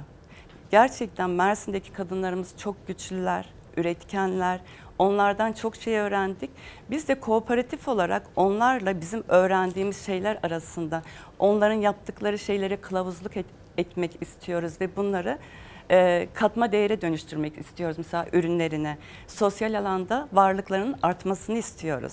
Görünür olsunlar Görünür olsunlar Çünkü istiyoruz. mesela 13 ilçeye ziyaretler yapmışsınız. Biz Evet. tabii her sabah yerel gazetelere de baktığımız için oralara baktım. Hatta ikinci tura başlamışsınız. Evet. Ve oralarda mesela hangi ürünler söz konusu ve sistemi biraz anlatır mısınız? Neden biliyor musunuz? Başka belediyelerden de örnek alsınlar. Bu arada ben Türkiye'me bir bilgi vermek isterim. Efendim Vahap Seçer var ya Vahap Seçer, Mersin'in Büyükşehir Belediye Başkanı. Vahap Seçer Meral Hanım'ın eşi olmaktadır. Hani böyle bir bağ var onu da söylemiş olalım. Şimdi biraz sistemden bahsedelim. Buyurun. Evet. Şimdi e, kadın emeğinin değerlendirmesi konusunda kooperatifleşme gerçekten çok önemli. Mustafa Kemal Atatürk'ümüz 1936 yılında ilk tarımsal kalkınma kooperatifini Silifke'de kurduğunda o ekonomik koşullar, e, kadınların durumu, ondan sonra bütün e, zorluklara rağmen kooperatifleşmenin ülkenin ekonomisini ve kalkınmasındaki etkisini görmüş, ileri görüşlülüğünü o tarihte yapmış. Bizler de bu kooperatifçilik ruhunda son yıllarda kadınlarda e, bir artış var. Şimdi e, burada yapılması gereken şeyin kooperatiflerin sürdürülebilirliğinin e, kurmaktan daha zor olduğunu gördük. E, diğer belediyelere de örnek olması açısından e, veya diğer kadın kooperatiflerine örnek olması açısından e, yaptığımız birkaç çalışmadan söz edebilirim. Lütfen. E, şöyle ki yerel yönetimlerin yaptıkları projelerin kadın kooperatifleriyle e, birbirine e, özdeşleşmesi gerekiyor. Entegre olması Entegre gerekiyor olması, belki. işbirliği yapması gerekiyor. Şöyle güzel bir çalışma yaptık biz. Mersin Büyükşehir Belediyesi, Fahri, e, Bahri Dağdaş, e, Konya Uluslararası Araştırma Enstitüsü ve e, Tarsus Slof'un ortak Bu arada videoda sizin oradan Mersin'den çektiğimiz görüntüler falan Ha, da var. bunlar çiçek üretimlerimiz. Çiçek üretiyorlar. Çilek üretenler var. Evet. Pekmez var muttan. E, Narenciye var. Mutta evet e, her türlü şey var aslında Mersin'de. Bak Silifke çileği değil evet, mi bu? Silifke çileği. İşte Ne burada- yapıyorlar mesela? Biraz anlatın sistemi bize. Şimdi burada bölge mesela Silifke'nin mis kokulu çileği çok ünlü. Biz her bölgenin e, özel ürünleriyle ilerliyoruz. Mesela Silifke'nin e, mis kokulu çileğiyle reçel yapıyoruz. E, sonra Gözne'nin harap vişnesi yani ürünlerin biraz özel olması, kendiliğinden yetişen ya ürünler olmasını düşünüyoruz. Şimdi yine kooperatif olarak tarımın ve gıdanın sürdürülebilir olması açısından deminki e, projemize dönecek olursam geçmişimize ve geleceğimize sahip çıkma açısından atalık tohumlara çok önem veriyoruz. Ata tohumu. Ata tohumuna. Evet sarı buğdayı işte e, bu Büyükşehir ve Bahri Dağdaş'ın yaptığı projeyi biz kadınlar e, kooperatif olarak katma değerli ürünlere çevirdik. Bunu diğer başka e, Eshab-ı Keyif Kooperatif var, e, Sağlık Mahallesi kadınlarımızla birlikte geleneksel yöntemlerle biz bunu işte bulgura, erişteye, tam tahıllı una çevirdik. Bu da hem insan sağlığı açısından hem de geçmişimizi geleceğimize taşıma açısından çok Şimdi önemli. yaptığınız düşünüyorum. çalışmaları ben izledim. Mesela yazın ben Mersin'e gelmiştim. Hani herkes Bodrum'a Çeşme'ye gidiyordu. Ben bir Mersin'e Evet, geldim. teşekkür ederiz. Her zaman bekleriz. Sağ olun. Hüseyin Kış biliyorsunuz benim yakınımdır. O da beni böyle yaylalara annemle Evet. geldik. Annem Mersin'i görmedim demişti. Yaylalara gittik. Orada ben bu çalışmaları biraz yerinde gördüm köylerde falan. Evet. Kadınlar ne hissediyorlar Meral Hanım? Mesela çalışıyorsunuz ya beraber. Evet. Siz de bir gönüllüsünüz. Şimdi Mersin bereketli topraklar. Bana biraz kadınların duygularından, Evet. bu çalışmalar sırasında onların hissiyatından bahseder misiniz? Memnuniyetle. Çünkü en çok benim mutlu olduğum nokta bu. Kooperatifte sadece kadınların ürünlerini değerlendirmek, emeğini işte e, bir yerlere satış yapmak falan değil diye düşünüyorum. Kooperatifleşmedeki o ruhu tam da sizin anlattığınız gibi e, gittiğinizde ilk toplantıları yaptığımızda e, o kadar e, çekingen, e, nasıl yapabiliriz falan diye pek e, şey yapamıyorlar, güven duyanam, duyamıyorlar. Böyle bir çalışma da yapa- yapmadıkları için. Sonra biz bunlarla çalışmaya başladığımızda ve gittiğimizde demin Atayurt e, atamızın çiftliğinde gördüğünüz gibi inanılmaz enerji görüyorsunuz. Kadınlar e, üret, üretmek, ürettiğini değerlendirmek ve bu arada sosyalleşmeleri onları çok güçlü kılıyor. Yani onlara kendine özgüvenini arttırıyor. Güzel. Ee, ve buradaki nokta en önemli noktalardan biri evlerde gizli kalmış bir işsizlik var. Kooperatifle e, bu projemizin arasında ileriki zamanda sizinle konuşuruz. Kooperatifle evde kalmış gizli iş gücünü yani kadın iş gücünü biz e, dışarıya çıkartmak istiyoruz. Harekete geçiriyorsunuz. Evet. Çünkü kadınlarımız gerçekten çok para kazanmak istemiyorlar. Yani para kazanmak istiyorlar. Ama dert Gel- para değil. Evet gelirleri olsun, bir ek geliri olsun. Ee, o kadar küçük şeylerle mutlu oluyorlar ki çocuğuna bir puset almak istemesi. Biri ben bu kazandığım parayla kurbanlık alacağım diyor. Yani çocuklarına bir şeyler yapması Anadolu kültüründe vardır. Annelerimiz babalarımızdan gizli harçlık verirler. Onu vermek istiyor çocuklarına, torunlarına. Sizin bir makalenizde şunu okumuştum ben. Sizde yapılan bir yerel gazete röportajında da onu görmüştüm. Bu çalışmalarda kadının CHP'li, MHP'li, HDP'li, İyi Partili olması falan değil. Bu bağlamda bir söyler misin? Çünkü ben zaman Evet. zaman programlarımda da şunu söylüyorum Meral Hanım. Mesela EYT'li, mesela benim CHP'li, MHP'li, AK Partili, HDP'li olup olmamamla ilgisi yok. Bu bir sorun Evet. ve bu sorun bu ülkede yaşayan hangi partiye oy ve gönül verirse versin herkesin sorunu. Bunu biraz Evet. anlatır mısınız bana? Kesinlikle kadının partisi olduğunu düşünmüyorum. Hele ki gönüllülük çalışmalarında kadına baktığınızda onun çocuğunun hangi kesimden olursa olsun aynı şekilde baktığını görüyorsunuz. Aynı sevincini aynı şekilde yaşadığını, üzüntüsünü aynı şekilde yaşadığını görüyorsunuz. Bence kesinlikle kadının partisi yok. Kadının üretilerek, e, üretimini destek vererek, sosyalleşmesine destek vererek hep birlikte, beraber olarak e, görüyorum ben. Sizi neden davet ettim biliyor musunuz? Evet. Çalışmalarınızı gayet tabii ki dikkatle takip ediyorum ama haberleştirmenin ötesinde sizi de böyle canlı canlı kanlı görsünler istedim. Evet. Neden biliyor musunuz? Bütün Türkiye'deki belediyeleri, başkanları, kadınları, başkan eşlerini Evet. ve kooperatifleşme yoluyla kadını hayatın içine katacak, bunu isteyen herkesi kapsama alanına almak ve örnek sunmak istiyorum. Evet. Sorum şu. Evet. Ne yapabilir? Belediyeler, yerel yönetimler kadınları destekleme konusunda, kooperatifleşmeyi destekleme konusunda mesela ne yapabilir? Ee, gerçekten kooperatifler için yerel yönetimler aslında tüm kurumlar önemli ama yerelde yerel yönetimler çok önemli. Çünkü e, ilk başta söylediğim gibi e, yaptıkları projelere e, kooperatifleri dahil etmeleri, işbirliği halinde olmaları. Şimdi kooperatifler finans olarak çok güçlü, kadın kooperatifleri güçlü değiller. Yani biz de mesela bir yılız. Bunun hemen harekete geçmesi, kendini toparlaması için e, bir can suyu gerekiyor. İşte tam bu noktada belediyelerin kooperatifleri destekleyici projelerle can suyu olması gerekiyor. Hmm, güzel. Mesela Atayurt'ta yine yaptığımız kadınlarımız zakkum e, fidesi yetiştiriyorlar. Biz bu fideleri e, ko- e, kooperatif aracılığıyla yetiştiriyoruz. Sonra bunu e, e, büyükşehire ve diğer belediyelere kim isterse Bir şey soracağım. veriyoruz.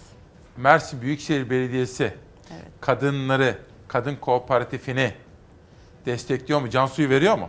Veriyor. Veriyor mu? Evet. Heh, vermezse bize söyleyin buradan ekranlarda aktaralım onu. Çünkü neden biliyor musunuz? Vahap Seçer'in seçimlerden önce benim Mersin'deki yayınımda sözü vardı. Evet. Demişti ki ilk kadın daire başkanı Kadın olacak demişti. hizmetleri. Nasıl gidiyor çalışmalar? Evet aslında Kadın ve Aile Hizmetleri Daire Başkanlığı çalışmasında, onun kurulum aşamasında ben gönüllü olarak çalıştım. Ee, onun ruhunu, e, çalışma sistemini çok iyi biliyorum. Şu anda gerçekten çok iyi gidiyor. Ee, hem kadınların hem çocukların sadece e, biz kooperatifleşme dediğimizde hani e, sosyalleşmesi, emeğinin değerlendirmesi akla gelebiliyor ama bir kadın ve aile hizmetleri dairesi dediğinizde onların sosyolojisi, psikolojisi, diğer ihtiyaçları, e, etkinlikleri hepsini birden kapsayan, hukuksal sorunlarını e, çözüm arayan ve çözüm e, bulmada yardımcı olan noktada direkt yani bir daire başkanlığının olması çok iyi oldu. Yaklaşık bir buçuk yıl olduğunun kurulması e, Bakın kurulmasıyla Çukurova Gazetesi yaşamın her alanda kadının gücü var. Şimdi Evet. efendim biz hani böyle moda, moda tabirle böyle kadın meselesini gelir gelir geçer bir konu gibi görmemek Aynen. lazım. Sisteme eğilmek lazım. Sorunu çözmek lazım. Bunun için eğitim, bunun için istihdam, Evet. bunun için siyasette eşit temsil neredeyse Evet. %50'ye ulaşmamız gerekiyor. Yaşamın her alanında kadının gücü var. Bir soru daha sormak istiyorum. Bu Buyurun. arada yönetmenimden rica etsem diğer konuğum da bir gelsin. Bu arada Tabii Zeynep ki. Karababa'yı da getirmek istiyorum. Ondan çünkü hem bir mesaj almak istiyorum hem de bir istediğimiz eser daha var. Arkadaşlarım da onu getirsinler. Biraz bana Mersin'deki kızlarımızdan, çocuklarımızdan, bunların eğitim hayatlarından bahsedin. Çünkü bizim için en Evet. temel konu bu. Şimdi e, Mersin gerçekten e, çok e, kültürlü, e, çok e, yani e, farklı kültürlerin içinde olduğu bir yer. E, çocuklarımız işte e, göçmenler var, e, başka bölgelerden göç etmiş gelmiş e, e, Türkler, her kesimden var. Şimdi burada Kozmopolit yapılan- bir yer. Kozmopolit bir yer, evet. Şimdi çocukların e, eğitime, e, sosyalleşmesi, özgüvenlerin artmasıyla ilgili pek çok aktiviteler yapılıyor. Özellikle kadın e, ve aile hizmetlerinde. Onlarla ilgili atölyeler, e, drama derslerinden tutun. Yani çocuğun e, kendini geliştirmesi için, ifade etmesi için, özgüvenli olması için her türlü çalışmalar yapılıyor. Ve bunun yanında kütüphanelerin açılması, e, çocuklara kitap okumaya yöneltme gibi e, çalışmalarda oldukça fazla. Aynısını Atayurt'ta da biz yapacağız ve şu anda e, sizin yayınızdan sonra inanılmaz insanlardan e, şey geliyor. Biz de destek olmak istiyoruz buranın kurulumunda. Orada da mesela hem çocukların eğitimi ve e, işte yeni pandemi sürecinden dolayı tabletlerle rahat e, Aha. eğitim yapamadıklarında öyle bir ortam yaratacağız. Harika. Şimdi sevgili Türkiye, çok kıymetli Çalar Saat ailesi. Zorlu bir dönemden geçtiğimize hiçbir kuşku yok. Ekonomik zorluklar yaşıyoruz. İşsizlik var. Gelir dağılımı adaletsizliği var. Fakat pes edecek değiliz. Sorunları aşacağımıza dair işte burada bir inanç, burada bir kararlılık ve dayanışma. Yani kooperatifleşme şart diyoruz. Kuruluşumuzdan bu yana geçen bir yıllık sürede amacımız üreten kadınlarla bir arada kocaman bir aile olmaktır. Bunun için çiftçisinden ev hanımına, beyaz yakalısından emeklisine, üretmeye, çalışmaya gönül vermiş tüm kadınlarla sadece bir bölgede değil, Mersin'in 13 ilçesinde birlikteyiz. Unutmayalım, bizler kazanacağız, Mersin kazanacak. Bizler güçleneceğiz, Türkiye güçlenecek. Silifke'nin Balandız mahallesinde ekilen e, sarı buğdayla ilgili ilk aşamadan itibaren çok titiz bir çalışma gerçekleştirildi. Biz de bu titiz çalışmayı hasattan sonraki dönemde devralarak tüm halkın e, sofralarına e, ulaştırmayı amaçladık. Çilek reçelini herkes yapar. Ama Mersin'in, Silifke'nin kokulu çileği sadece Mersinliler yapabilir. Ee, bizim için de bu çok önemli. Biz ürünlerimizi, ürün gruplarımızı belirlerken e, bunları baz alıyoruz, bunlara dikkat ediyoruz. Reçel yapıyoruz kendi emeklerimizle. Çalışıyoruz, mutluyuz yani. Her zaman işimizin daim olmasını istiyoruz.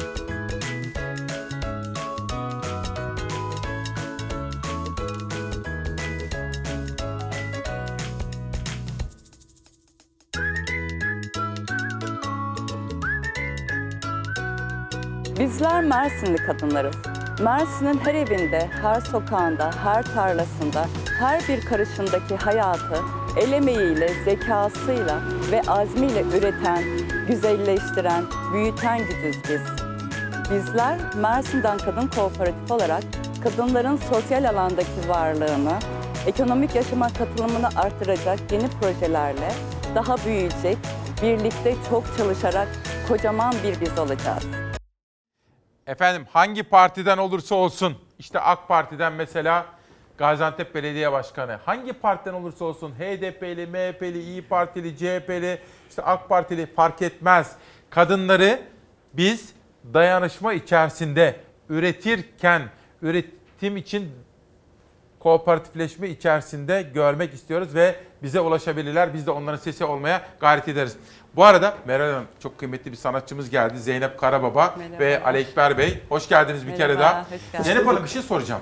Pandemi döneminde işte geçen hafta Fazıl Say burada konuğumuzdu.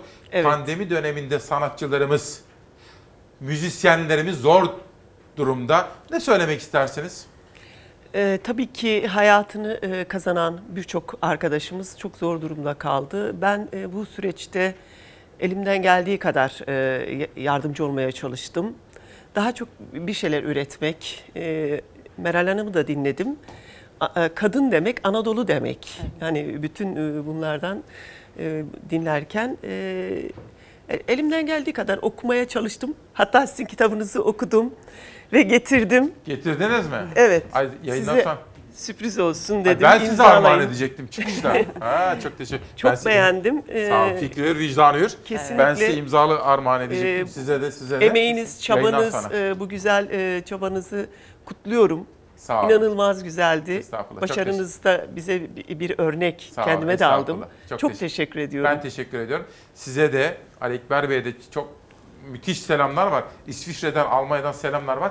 Sizin son cümlenizi alalım. Sonra derdim çoktur hangisine yanayım diye dinleyeceğiz. Son bir cümle ne söylemek Evet. istersiniz ülkemize? Ben ülkemizdeki kadınların hep bir, bir olmasını, birlikte olmasını, çok çalışmasını ve kocaman bir biz olmasını istiyorum. Harika, güzel bir mesaj. Ben de sizin çalışmalarınıza başarılar diliyorum. Çok teşekkür Benim ederim. yapabileceğim herhangi bir şey olursa lütfen haberdar edin beni ve ekibimi. Zeynep Hanım, sizi dinliyoruz.